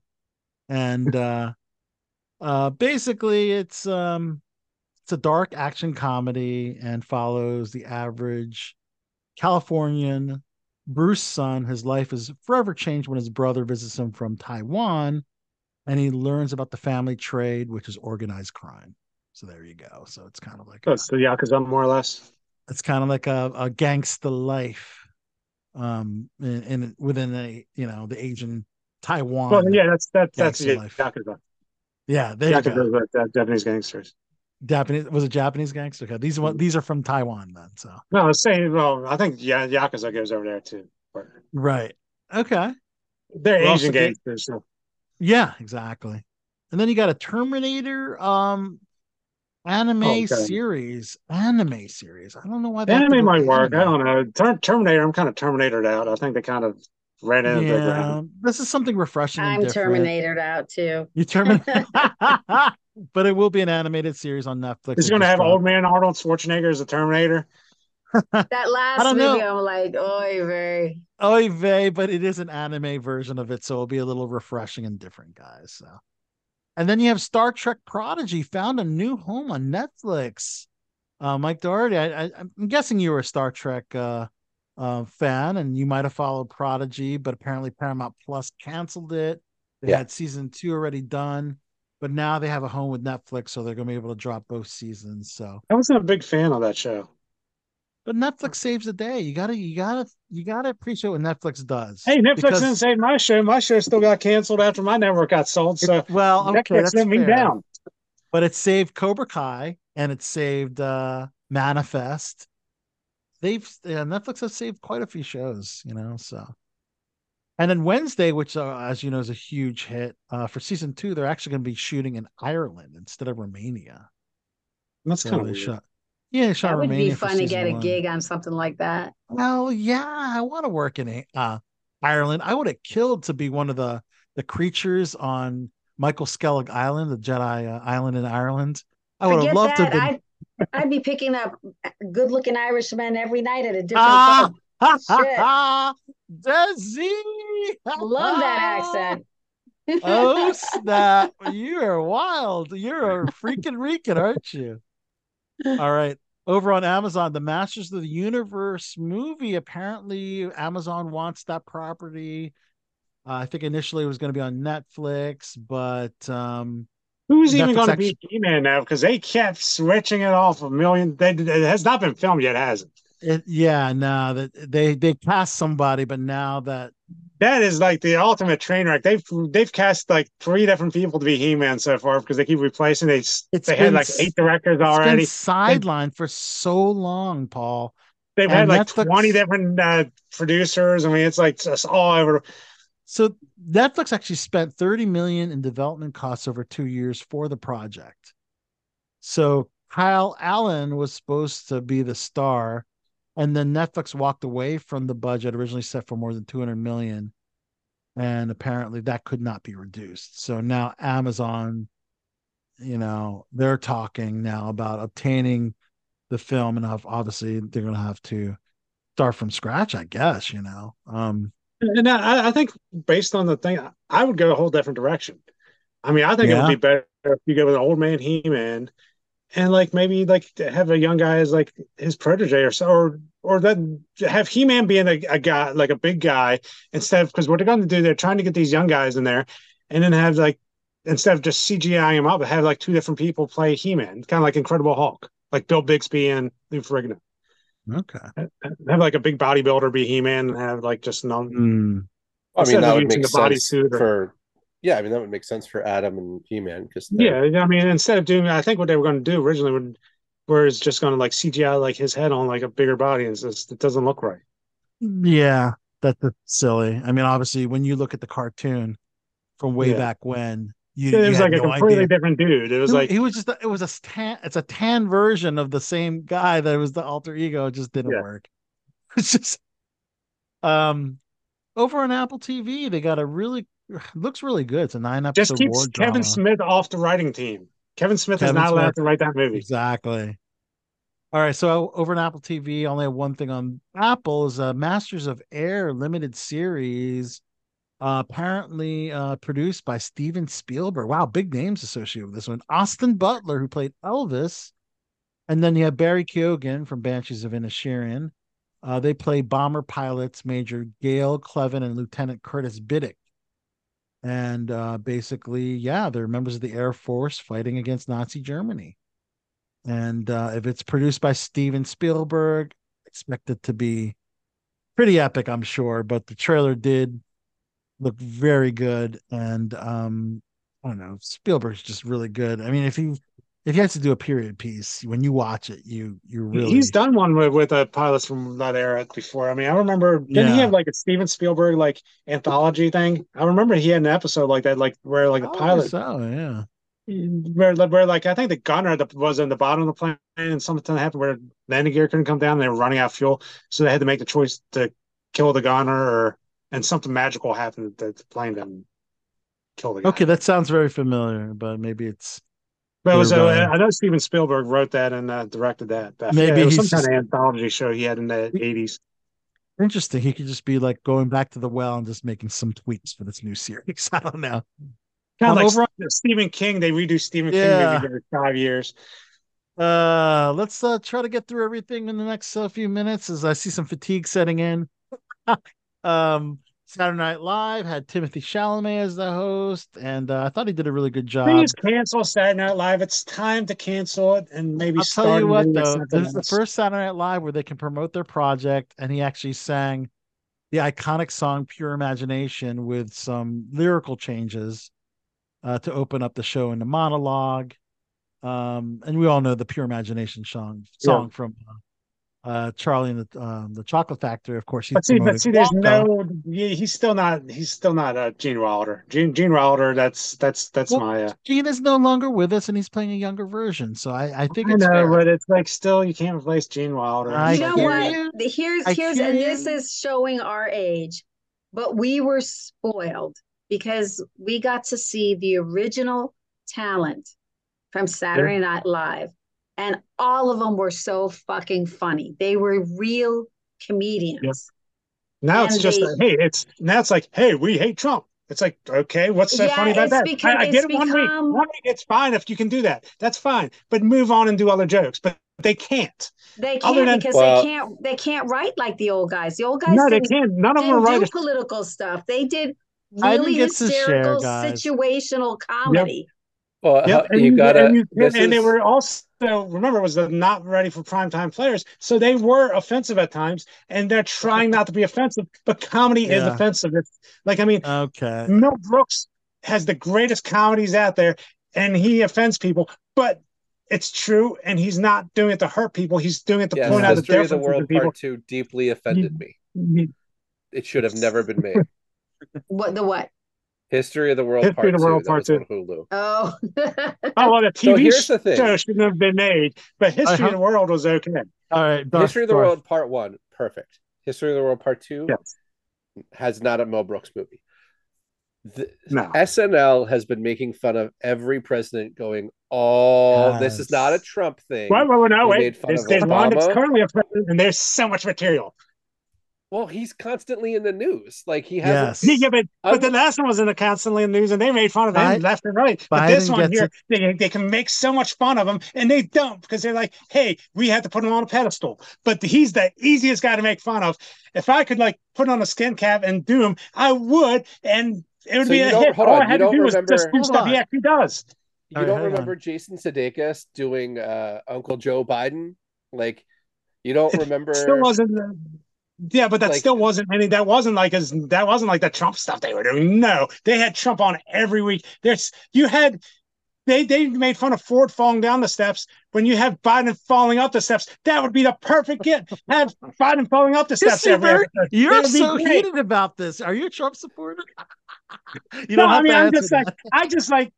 Saturday Night Live is just like so really, political right now. Really they won't. You are. It's, it's so okay. one-sided. It's like but, there's so much stuff on, they can do on, and they don't. They've always on, they've always been political since the, the late eighties. Like yes. they've poked fun of Nixon. They poked fun of Reagan. Yes. They've they they have always. But they don't they poke fun be, of Biden or they never they poke fun, fun of, of Biden. They do not. Poke, no, they do not. There is no way. They, not as much as Trump. You had a guy playing Trump every episode. You had a guy playing Trump even when he wasn't president. You have All a guy right. playing Trump now, and he's not president. It's like Biden is only in like. So hold on, you have to take oh, into consideration. You have to take into consideration Trump, unlike every other. So when the average person before Trump was president, you really only gave a shit about him for four to eight years, and then after that, they kind of went away. Went away. Carter went away. Obama yes. went away. Right. They never made fun Does of Obama. The only away. people who made fun of Obama was, uh, what do you call it? Um, Key and Peele. The Saturday Night Live. I've never seen anything on Obama. You didn't. Key see and Peele did. The they Rock? might have done one or two small things on him, but not like anybody else. They never you touched didn't see Obama. Obama Rock. That still wasn't making fun of Obama. That was just kind of like Obama actually showed up on the show and he did stuff. All right, yeah, uh, I never made. Fun. I understand. Hold on, Paul. Before I understand your passion so, for Trump, I get it. The, but no, it's, no, no, it's not just a passion for Trump. It's just a passion for it being so one-sided, and like n- the political stuff is not the key of it. What about but samurai? Dude, or, dude for it, real, he gives you so much. That, that, he so gives you, you also, so much material. Trump does, but Biden does too. Biden like can't even say words. All right, it's, but I it's like should, perfect. I think but, we should but, move here's, on. Here's the last note. Okay. You have to remember where. But what happened to original characters like Goat Boy? Okay, or, uh... hang on, okay. hang on, hang on. You're heated. You hang have on. to. You have to remember where is New where is S N L located and filmed? New York City. Who has been a fixture of New York City prior to becoming president? Who's also hosted the show more times than anybody else? Trump. Yes, Trump has been a fixture of New York. They poked fun of Trump. They're in The Apprentice. They poked fun of Trump, Trump uh, early on. Like the man he took has fun of himself. A... He hosted the show as many exactly. as anybody else. So, like, yeah. you, it, you you have an unfair comparison to somebody who is constantly in the news before, during, and after his presidency versus a president who disappeared for four mm-hmm. years. No, I'm talking about Biden, who's like who's like in the news every night, and he's always screwing stuff up. I mean, there's so much. All right. There's so much okay. material. I, Paul, Paul, I, I, you, you're very elevated. I think we should move on. Okay. But Biden, Biden does get his fair share. Elevated. And we're I running do. out of time. But, but, but my, my team, if it has I'm nothing gonna... to do with the political thing, you okay. need original characters. They don't okay. have. Desi, are you, hold on, hold on. Desi, are you saying goodbye? Well, I was just going to say I have to get up early soon, but I just okay, wanted so to bring gonna... up uh, yes. one thing. Yes. Um, we we all know that Matthew Perry passed away, and um, so sad. That I'm made so me feel yeah. so sad. I actually really felt like I lost a friend, and you know every everything that he suffered through and and and dealt with. Um, the whole addiction problem, if you've ever had a friend or family member going through that, yeah. that struck a chord uh, in me. But the thing that really hurt the most, and I don't know where people think that they have a right to not have a filter and say anything they want on right. people's Instagrams. And I mm-hmm. mean, this is a huge loss for the people that pretty much lived and worked side by side with him for ten years. Yeah. Right. And they gave him a ration of shit for not posting something about, well, I haven't post said anything about him and he passed away. These cruel, heartless people, this, they're not understanding. They're in a state of shock. They're mourning. Yeah. And it and it felt like a family member. So the last thing they want to do is post anything on social media, because everybody else is posting so much. And then there's this speculation of how he died. And they just want privacy. They want a chance to mourn. Well, I don't even know if that, can I speak on this? Yeah. I don't know if that's even the case either, because nowadays people are afraid to say stuff, because look what happened to Ashton Kutcher and uh, Mia Kunis when they defend, defended uh, Danny Masterson, who was their friend, but, but it backlashed on them, and they they lost all their they lost a lot by doing that. And I think they're afraid to say stuff because they're like, hey, if something comes out where he was overdosed, it would make us look bad. So I think everybody's afraid to say anything nowadays in today's day and age because they're afraid to get canceled, whether it was right or wrong. You know what I mean? So well, I think I people would have said something, but they're afraid to say stuff. No, I don't okay. think they weren't That's they fair. weren't going to say something about his death. They were just getting criticized for not saying kind words or showing that they felt his loss. But I, I think they would have, like, people would have attacked them online. I think there are yeah. there are there are goals on Twitter like, and Facebook that would attack damn, them for things. When they're damn good and ready to say something, they will. Yes. And if they don't, that's up to them. It's their right. relationship with him was a real one, yeah. and it hurts, and they need that privacy. But with that said, I think after his funeral, they're now starting to come to terms, because when you yeah. I know when my brother passed away, you're, putting yeah. something on social media sucked because it made it real. Yeah. Mm-hmm. And you don't you're not ready for it to be real and final yet. But um Matt LeBlanc posted, "It is with a heavy heart I say goodbye. The times we had together are honestly among the favorite times of my life. It was an honor to share the stage with you and to call you my friend. I will always smile when I think of you, and I'll never forget you, never. Spread your wings and fly, brother. You're finally free. Much love. And I guess you're keeping the twenty bucks you owe me."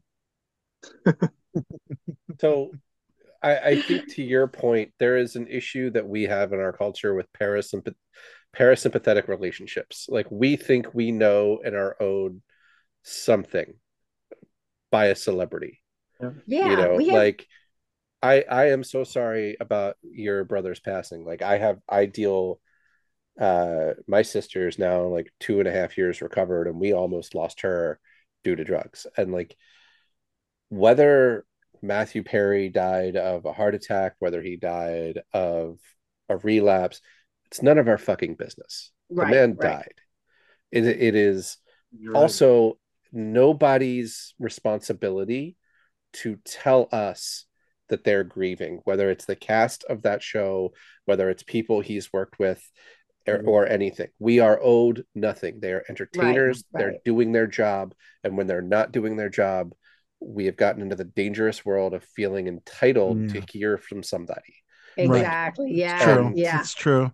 The, the reality of it is we lost art that we'll never see from him again. Those people lost a family member they'll never get to talk to again. And the entitlement of the audience needs to really kind of check itself sometimes. That is oh, exactly you're, the you're entitlement. Right. Well, you're right. There's like so many fake people out there. Like of my band, I mean, there's two of five of us still alive. I mean, because I mean, a lot of them got into drugs, and it's like, and there are a lot of fake people who are like, hey, uh, uh, we're here for you. And then like, they're not, they're only there for you when you're in the limelight. When you're not in the limelight, they could give a shit. You know what I mean? They're because they, right. they're there for the gratification of making, making them, making, I guess, I guess they want to get secondary fame from thinking they're associated with you in some way, if that makes sense. Well, like, yeah, I mean, I don't know. So I mean, I just think they make assumptions, and uh, people have lost the difference between reality and perceived reality that's put on social media.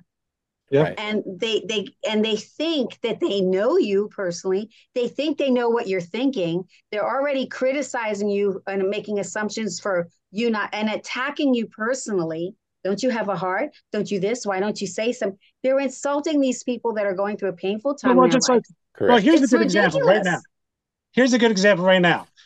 The Palestine-Israel thing. Nobody knows what to say because they're so afraid if they speak their opinion, they get canceled or fired. Yeah. Like, I mean, because if they take one side, they get fired. If they take the other side, they get fired. Like that woman from the Cartoon Network got fired for supporting Israel. So like, somebody would say, hey, I support Palestine. They would might get fired from whatever job they have. So they're so afraid of getting canceled or fired nowadays. They don't speak their mind. And you can't live that way. It's going to eventually yeah, catch up. Yeah, you can't. It, and so, I, mean, like I, have, I have Jewish friends and I have Jewish family members. And I feel bad for Israel. But also when I'm seeing slaughtered children, mm-hmm. even in war, that's why we have the United Nations. But there's, there, but there's also other. But, but here's the thing: the U S is using that to prop stuff up. We don't talk about like other areas. There's been a lot of yeah. stuff in Lebanon and other countries that are well, just completely not mentioned. Yeah, well, well, Desi and Paul. Nobody, nobody wins Desi and Paul. I didn't. I didn't want to. I didn't want to take this, uh, the show into the direction of okay, so discussing that, the war, yeah, but I.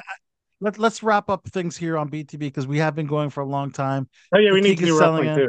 I, I want to do. I want to drop. Remind people to be compassionate. Yes. That's it. Be yeah. compassionate. Thank you, Desi. I want to drop two more things before we wrap up because of our B B Brother fans from last week, Big Brother. We have a the first Indian Sikh winner of Big Brother, who won the vote five votes to two, and that's Jag Bains. Um, I. Myself and the panel from last week, Kristen and Kenny, we all thought Matt was going to win because he was also would have made history as the first deaf winner of Big Brother. But so you had the first Indian Sikh winner and the first deaf contestant ever on Big Brother. And uh, why can't they just be people? Why can't why do they have to be categorized? Well, I think that, why do they have to be re- the first? That's how reality. That's how reality T V goes down nowadays, buddy. And it was Jag, Matt, and Bowie in the final three. And, of course, Jag voted out Bowie. It came down to Jag and Matt. And, of course, five to two vote, Jag wins the seven hundred fifty thousand dollars prize. And, of course, Matt wins ten percent of that, seventy-five thousand dollars. And then you have America's winner, Cameron, who was my favorite. I was going for the underdog because he got a lot of hate that he didn't really need. Cameron Hardin was the winner of the America's Vote, fifty thousand dollars. And um, I really, really enjoyed Big Brother. I know no, none of you guys watch Big Brother, but uh, it was a really good season. And they really extended the season because of like the writers and the actors strike. Because as you know, reality television doesn't need W G A writers and it doesn't. Wait a second. If I come on with a SAG actors, would that work? They can't sue me over that, can they? If I come on the show called Bigger Brother, would Bigger that work? Brother. Bigger Brother would work with, with you, Paul. Would work with you. So because we're running out of time, I'm going to skip all the celebrity gossip stuff. Let's get into the three matches for Survivor Series. You mean you don't want to mention the Will Smith controversy right now? We're running out of time, Paul. Okay. All right, I, I think, won't uh, mention it. I think fatigue is settling in for everybody. Okay. And let's let's end the night show with our Survivor Series picks. We only have three matches to predict, guys. Okay. Uh, so, of course, Survivor Series taking place November twenty-fifth at the Allstate Arena in Rosemont, Illinois. Will C M Punk return? They've been dropping some so. kind of hints on the sheets, showing images of the, the C M Punk stars, you know. So, I don't know. It could be... It, Could be foretelling, could be a red herring. I don't know, but we'll have to wait and see if C M Punk does return. But we do have three matches. You want my opinion on that one? Go ahead. Okay, I think since Vince is, well, I mean, I know Triple H truly hates C M Punk, but since Vince is so not in a company and it's owned by a, a different company, I have a right. hunch. Just they see the dollar signs, and it would be the perfect, like, blow to A E W if you bring C M Punk back at this point in time, and C M Punk wants to make A E W look bad, so I, I'm sure he would be willing to negotiate with W W E to come back. Okay. I have a, I have a got... counter to that. Okay. C M Punk's the devil in A E W. No, yes. I know that. Yes. They hate so, him in A E W. He hates A E W, and he wants to make him look bad. And that's or he has the motivation. He's or does he? Are you being worked? There's a Ring of Honor. Work. There's a Ring of Honor promo that both he and M J F called back. That ha- he said the greatest thing the devil ever did was make you believe he didn't exist. And oh, uh, okay, I know who you're talking right about. Yeah, now C M Punk said it in Ring of Honor. M J F brought it back for their belt strap, and mm-hmm. now the devil is his own character off on his own. All around the time where hype of C M Punk is coming back. So I, I think it's more likely that C M Punk may show up in A E W than W W E. Oh, I think well, that would be might a huge be... work if they pull that one off. But I, I just I just not thought there was so much bad blood there. I mean, but do you think the stars are red herrings because they've been showing them I, the sheets? I think we're looking. You know, it's like when you buy looking a blue too... car, you see blue cars everywhere. Oh, okay. People are looking yeah. too too You're much looking into for it. Stuff. Yeah. All right. So the War Games rules, two teams will be contained in separate cages, one member of each team starting the match after five minutes. A member from the advantage team will be released to enter the match. And then after a three-minute period, alternate members from each team will enter the match until all competitors are inside the cage. Once all competitors have entered, War Games officially begins. Only way to win the match is by pinfall or submission. So it looks like we're just picking a team for this pick. So we're going to either pick the Judgment Day, comprised of Damian Priest, who was designated the leader, uh, Finn Balor, Dominic Mysterio, and I guess he's officially now with Judgment Day, J D McDonough. Um, yeah. They're taking on the team of the world champion, Seth Rollins, Cody Rhodes, Jey Uso, and Sami Zayn. Mike Doherty, why don't we start with you? Which team are you picking to go over? Uh, I'm going Judgment. Uh, eh. I'm going Judgment Day. Okay. With interference. Yes. And I, so here's and, uh, the caveat: like we're doing this a couple weeks early. We have at least one more Raw in between, and that everything that just happened in the the last one. We, we want to say goodbye to Desi, but Desi, we don't like those okay. Irish goodbyes. We like to announce somebody. Oh, I didn't want to interrupt you guys because you well, said okay. Let her make her picks okay. real quick. But I, okay. have, well, to, Desi, I have to be Desi, up really early. And... That's okay, Desi. We're going to let you go. Okay. So thank you so much. Desi Velez, the freaking Rican, the Latin Satin, for participating on Below the Belt Show. Thank you so much, Desi. Bye. Okay. That's it. Ma- okay, Michael, please continue. Sorry. Yeah, I, I, I'm going to give this one to Judgment Day. For War Judgment Games. Day.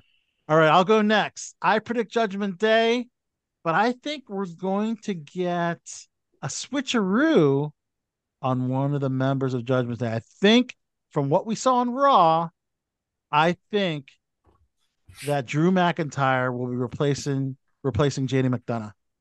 Um, it will make the team stronger, and the impact of Drew now in that um, team will will cause them to go over because you know what? I mean, Seth is already champ. Yeah. Um, if he if he loses, if he loses, he doesn't lose the belt. So whatever. So I'm going to also pick Judgment Day as well. So this, right, yeah, but... this is what I hold on. This is what I was getting ready to say before we let Desi go, is that we have a wild card of what could happen next week. So okay. does this become five on five like past War Games? Oh, or does this go four Ooh, on yeah, four, right. or does this go four on four? And and I think we're going five on five. Oh, and we may okay. see the return of somebody. Oh, which is why everybody's hyping up C M Punk. Really? But I still give it to the Judgment Day. Judgment Day. And that fifth member could be uh, like a Sam Randy Punk Orton, or... could be C M Punk, could be anybody. Randy Orton returning. Wow, yeah. That's great. That's a great, great prediction. All right, Big Paul. I agree with you guys because, I mean, I think everybody's just going to assume with, I mean, Cody Rhodes and Rollins and all of them on the team, they're going to just assume that team's going to win. So you, Judgment Day is going to upset them, I think, just because they're the underdogs, I guess, technically in that match. Yeah. And I think adding Drew McIntyre after he turned yeah. heel. Yeah, on Raw, yeah, I think, I think you're right. Yeah. Adds to the mix. And yes, if it ends up being five on five, we, we could tell you what, if they end up doing five on five, you want to change your picks, you're more than welcome to. So that's the, the War Games match. Um, all right, moving on. The Intercontinental Championship match, in my opinion, the easiest match, match to predict. Uh, on the card, uh, Gunther defending against The Miz. Let's start with Darth Paul Wallace. Um, does Gunther have a record yet? Gunther is the longest reigning Intercontinental Champion. He uh, already surpassed the Honky Tonk Man. Um, well, I, I might go. I might go opposite. I might actually not choose Gunther. I might choose The Miz because The Miz hasn't had anything in a while. Really? It's like if you already got the record, it's like you you, you you don't have to like just give it to him anymore. Once he gets the record, it's like eh, it's fair game now. So I'll give it to The Miz because The Miz hasn't, as I said, The Miz hasn't had anything in a while. He is popular, so I mean, and he's a good heel. So it's like I think he would be a good. Wow, Miz with the upset, according to Darth Paul, winning the winning the Intercontinental Championship at Survivor Series. All right, um, Rainmaker, you're next. Gunther. Gunther. Yeah, I'm gonna, they're going to use. Uh, I think they're going to use Miz to, to prop him up even more. Okay. I don't think he drops for, for a bit. Yeah. And I, I don't, I agree. I'm going to go with Gunther as well, retaining. It won't be a squash match. And Miz will put on a hell of a fight. You get a couple near falls. You know, he's, he's going to make him. But, but see, the Miz know. is so arrogant. He's good with the belt because yeah. then he's just going to yeah. antagonize Gunther to make Gunther get his revenge and get the belt back. But I, I think I or think... try to get the belt back. I think Gunther's going to hold the title uh, till WrestleMania. I he's going to have a marquee match at WrestleMania, and if you take the title yeah, off of him, loses it now and then wrestles Miz in WrestleMania. That's I mean, fair. From WrestleMania, that, that's so. fair. That's fair. But I, I still, in my gut, I believe. I, yeah, I, I could see them setting up a storyline for the two of them for a rematch. Yes, I just don't see him dropping it yet. Yeah, yeah, I'm going to go with that as well. All right, the third match on the card: Rhea Ripley defending against Zoe Stark, and I haven't started yet. Um, Mommy's always on top. I'm going to go with Mommy again. I think Mommy's going to hold the title to WrestleMania. I think, and I feel the same way I feel about Gunther. Those two are going to have the title through WrestleMania, and then at WrestleMania, I can see either either champion maybe dropping, depending on who the opponent is. Yeah. But Zoe Stark, she's still she's still fairly green in my eyes, yeah. so I don't see that happening. All right, going next, um, Darth Paul Wallace.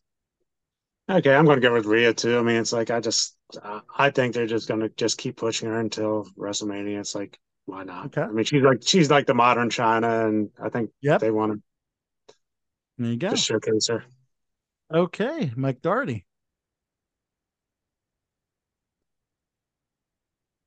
See there? Oh, Mike is on mute.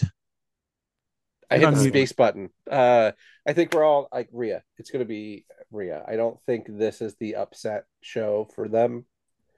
Uh, if anything, I think this might be Judgment Day coming out stronger with the maybe inclusion of Drew McIntyre as part of the group.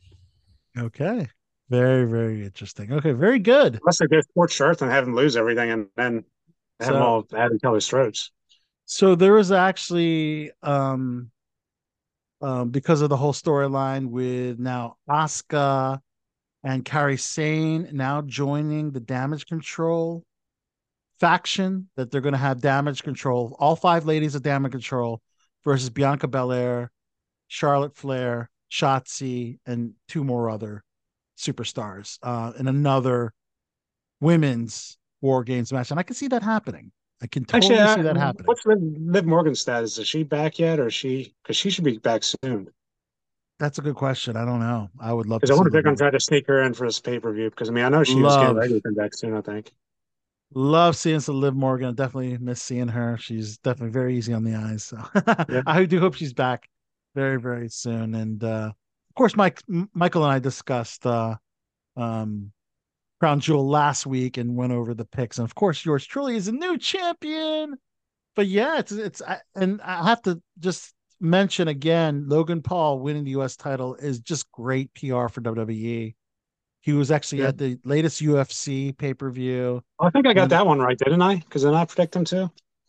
I I you did. did predict him as well, but I don't think you won the picks. I have to look back real quick. But uh, uh, yours truly did win.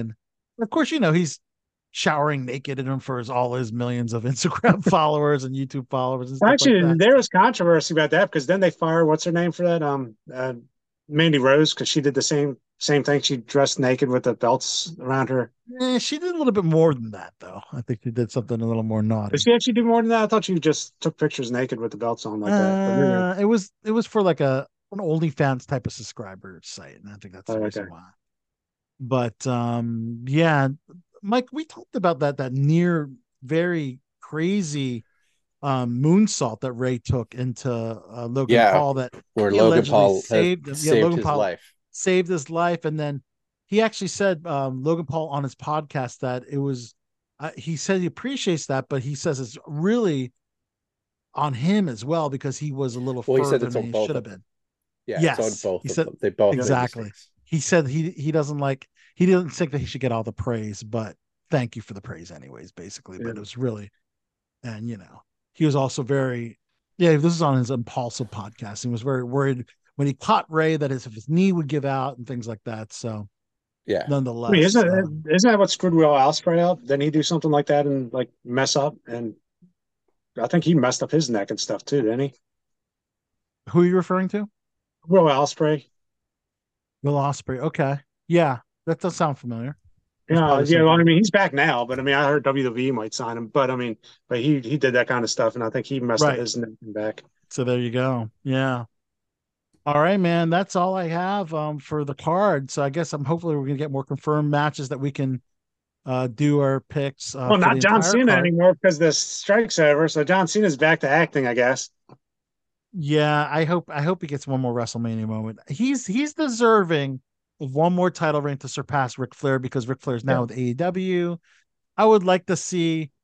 I can see Cena winning well, the one sad more thing championship. Is they keep, they keep jotting him out to everybody now. It just seems like he's just in there. Mm, I don't know. I, I see one more title reign for Cena and then him dropping it the next day or maybe the mm-hmm. next week or something like that. I see that happening. So, probably so, something know, stupid like Brock. Well, it, so I have a, a question. He, he's the greatest of all time. Yes. So here's my question. Uh, Do we see the rise of the Kabuki Warriors and the no. fall of Damage Control? And the B- Kabuki so, Warriors yes. are who specifically? So Kari, uh, Asuka Asuka and...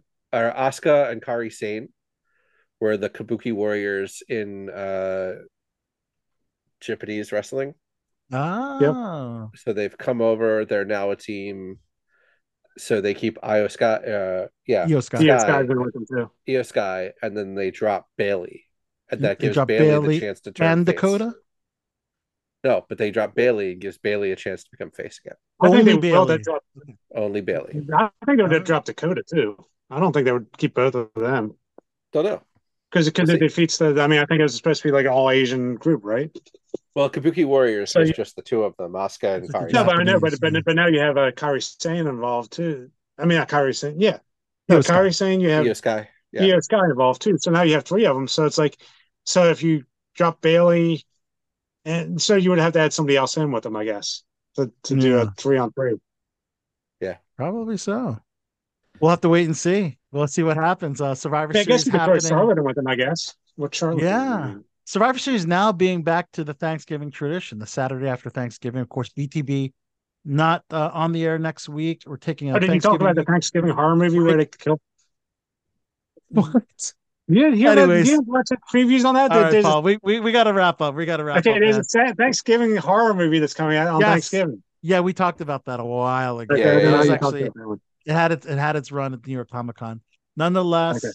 let's throw out our rest in peace. Of course, we mentioned Matthew Perry, who had passed away a couple weeks ago, yep. but we also lost Matan Mir, a crew member on the Netflix series Fauda, actually killed in action during an Israel an Israel-Hamas war. And apparently him and four other Israeli soldiers were killed after encountering encountering a booby trap tunnel next to the mosque in the northern Gaza. And he was only thirty-eight years old. So rest in peace to Matan Mir. Uh, Kevin Turum, producer of X and H B O shows The Idol and Euphoria, died at the age of forty-four. No cause of death given.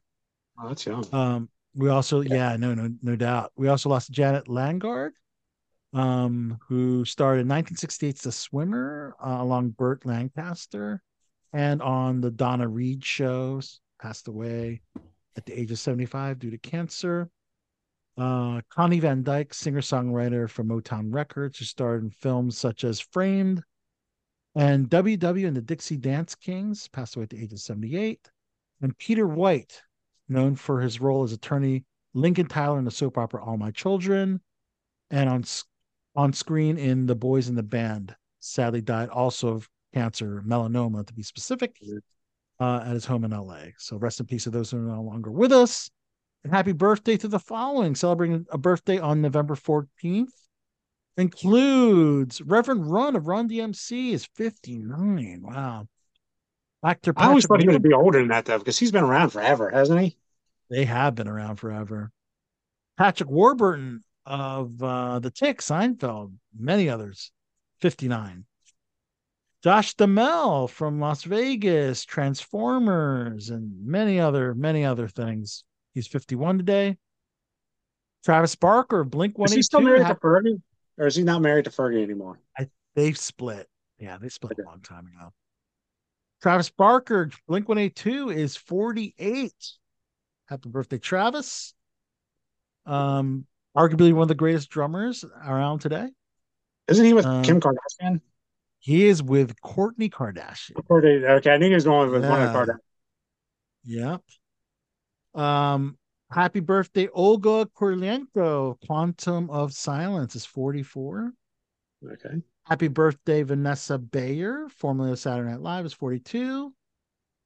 And yeah, that's birthdays today. I don't recognize any of their names. So, wow, what an incredible show from top to bottom, guys. Wow. Um, it was a supersized show because we're off next week. We wish all our listeners, our friends and family, happy Thanksgiving. Enjoy it with your loved ones. Eat till your heart's content. Who cares about watching carbs and calories I on do. that special week? Not on Thanksgiving. Come on now. Just enjoy yourself, dude. That's the one day you get to uh, you get to forget all about that. I'd like to thank, of course, early in the program, our guest, Stephanie Sanditz, Uh, who produced an amazing um, pilot called The High Life, which is a part of the Baltimore Next Media Festival. Thank you so much, Desi Velez, the freaking Rican. Thank you so much, Michael, the Rainmaker Doherty, for joining us once again here on B T B. And of course, the one and only Darth Paul Wallace, the Sith Lord, six foot eight, and you can't teach that? I am a Sith Lord. I'm Al Celebrity Soto, guys. Closing out tonight's show um, is um, Why Not? Because the the this crazy guy, Jared Leto, actor extraordinaire of thirty seconds to Mars, decided to pull a crazy stunt. Could have killed himself just to promote his new music. He's always crazy. But nonetheless, uh, that was on my notes, but I, I figured I'd tie it into the closing cut. This is one of my favorite thirty seconds to Mars song. It's called The Kill. Guys, happy Thanksgiving. We will see you guys. Everybody. Happy Thanksgiving. We will see you guys in two weeks. Until then, peace.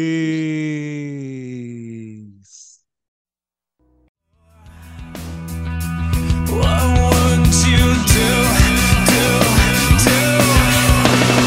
Come break me down.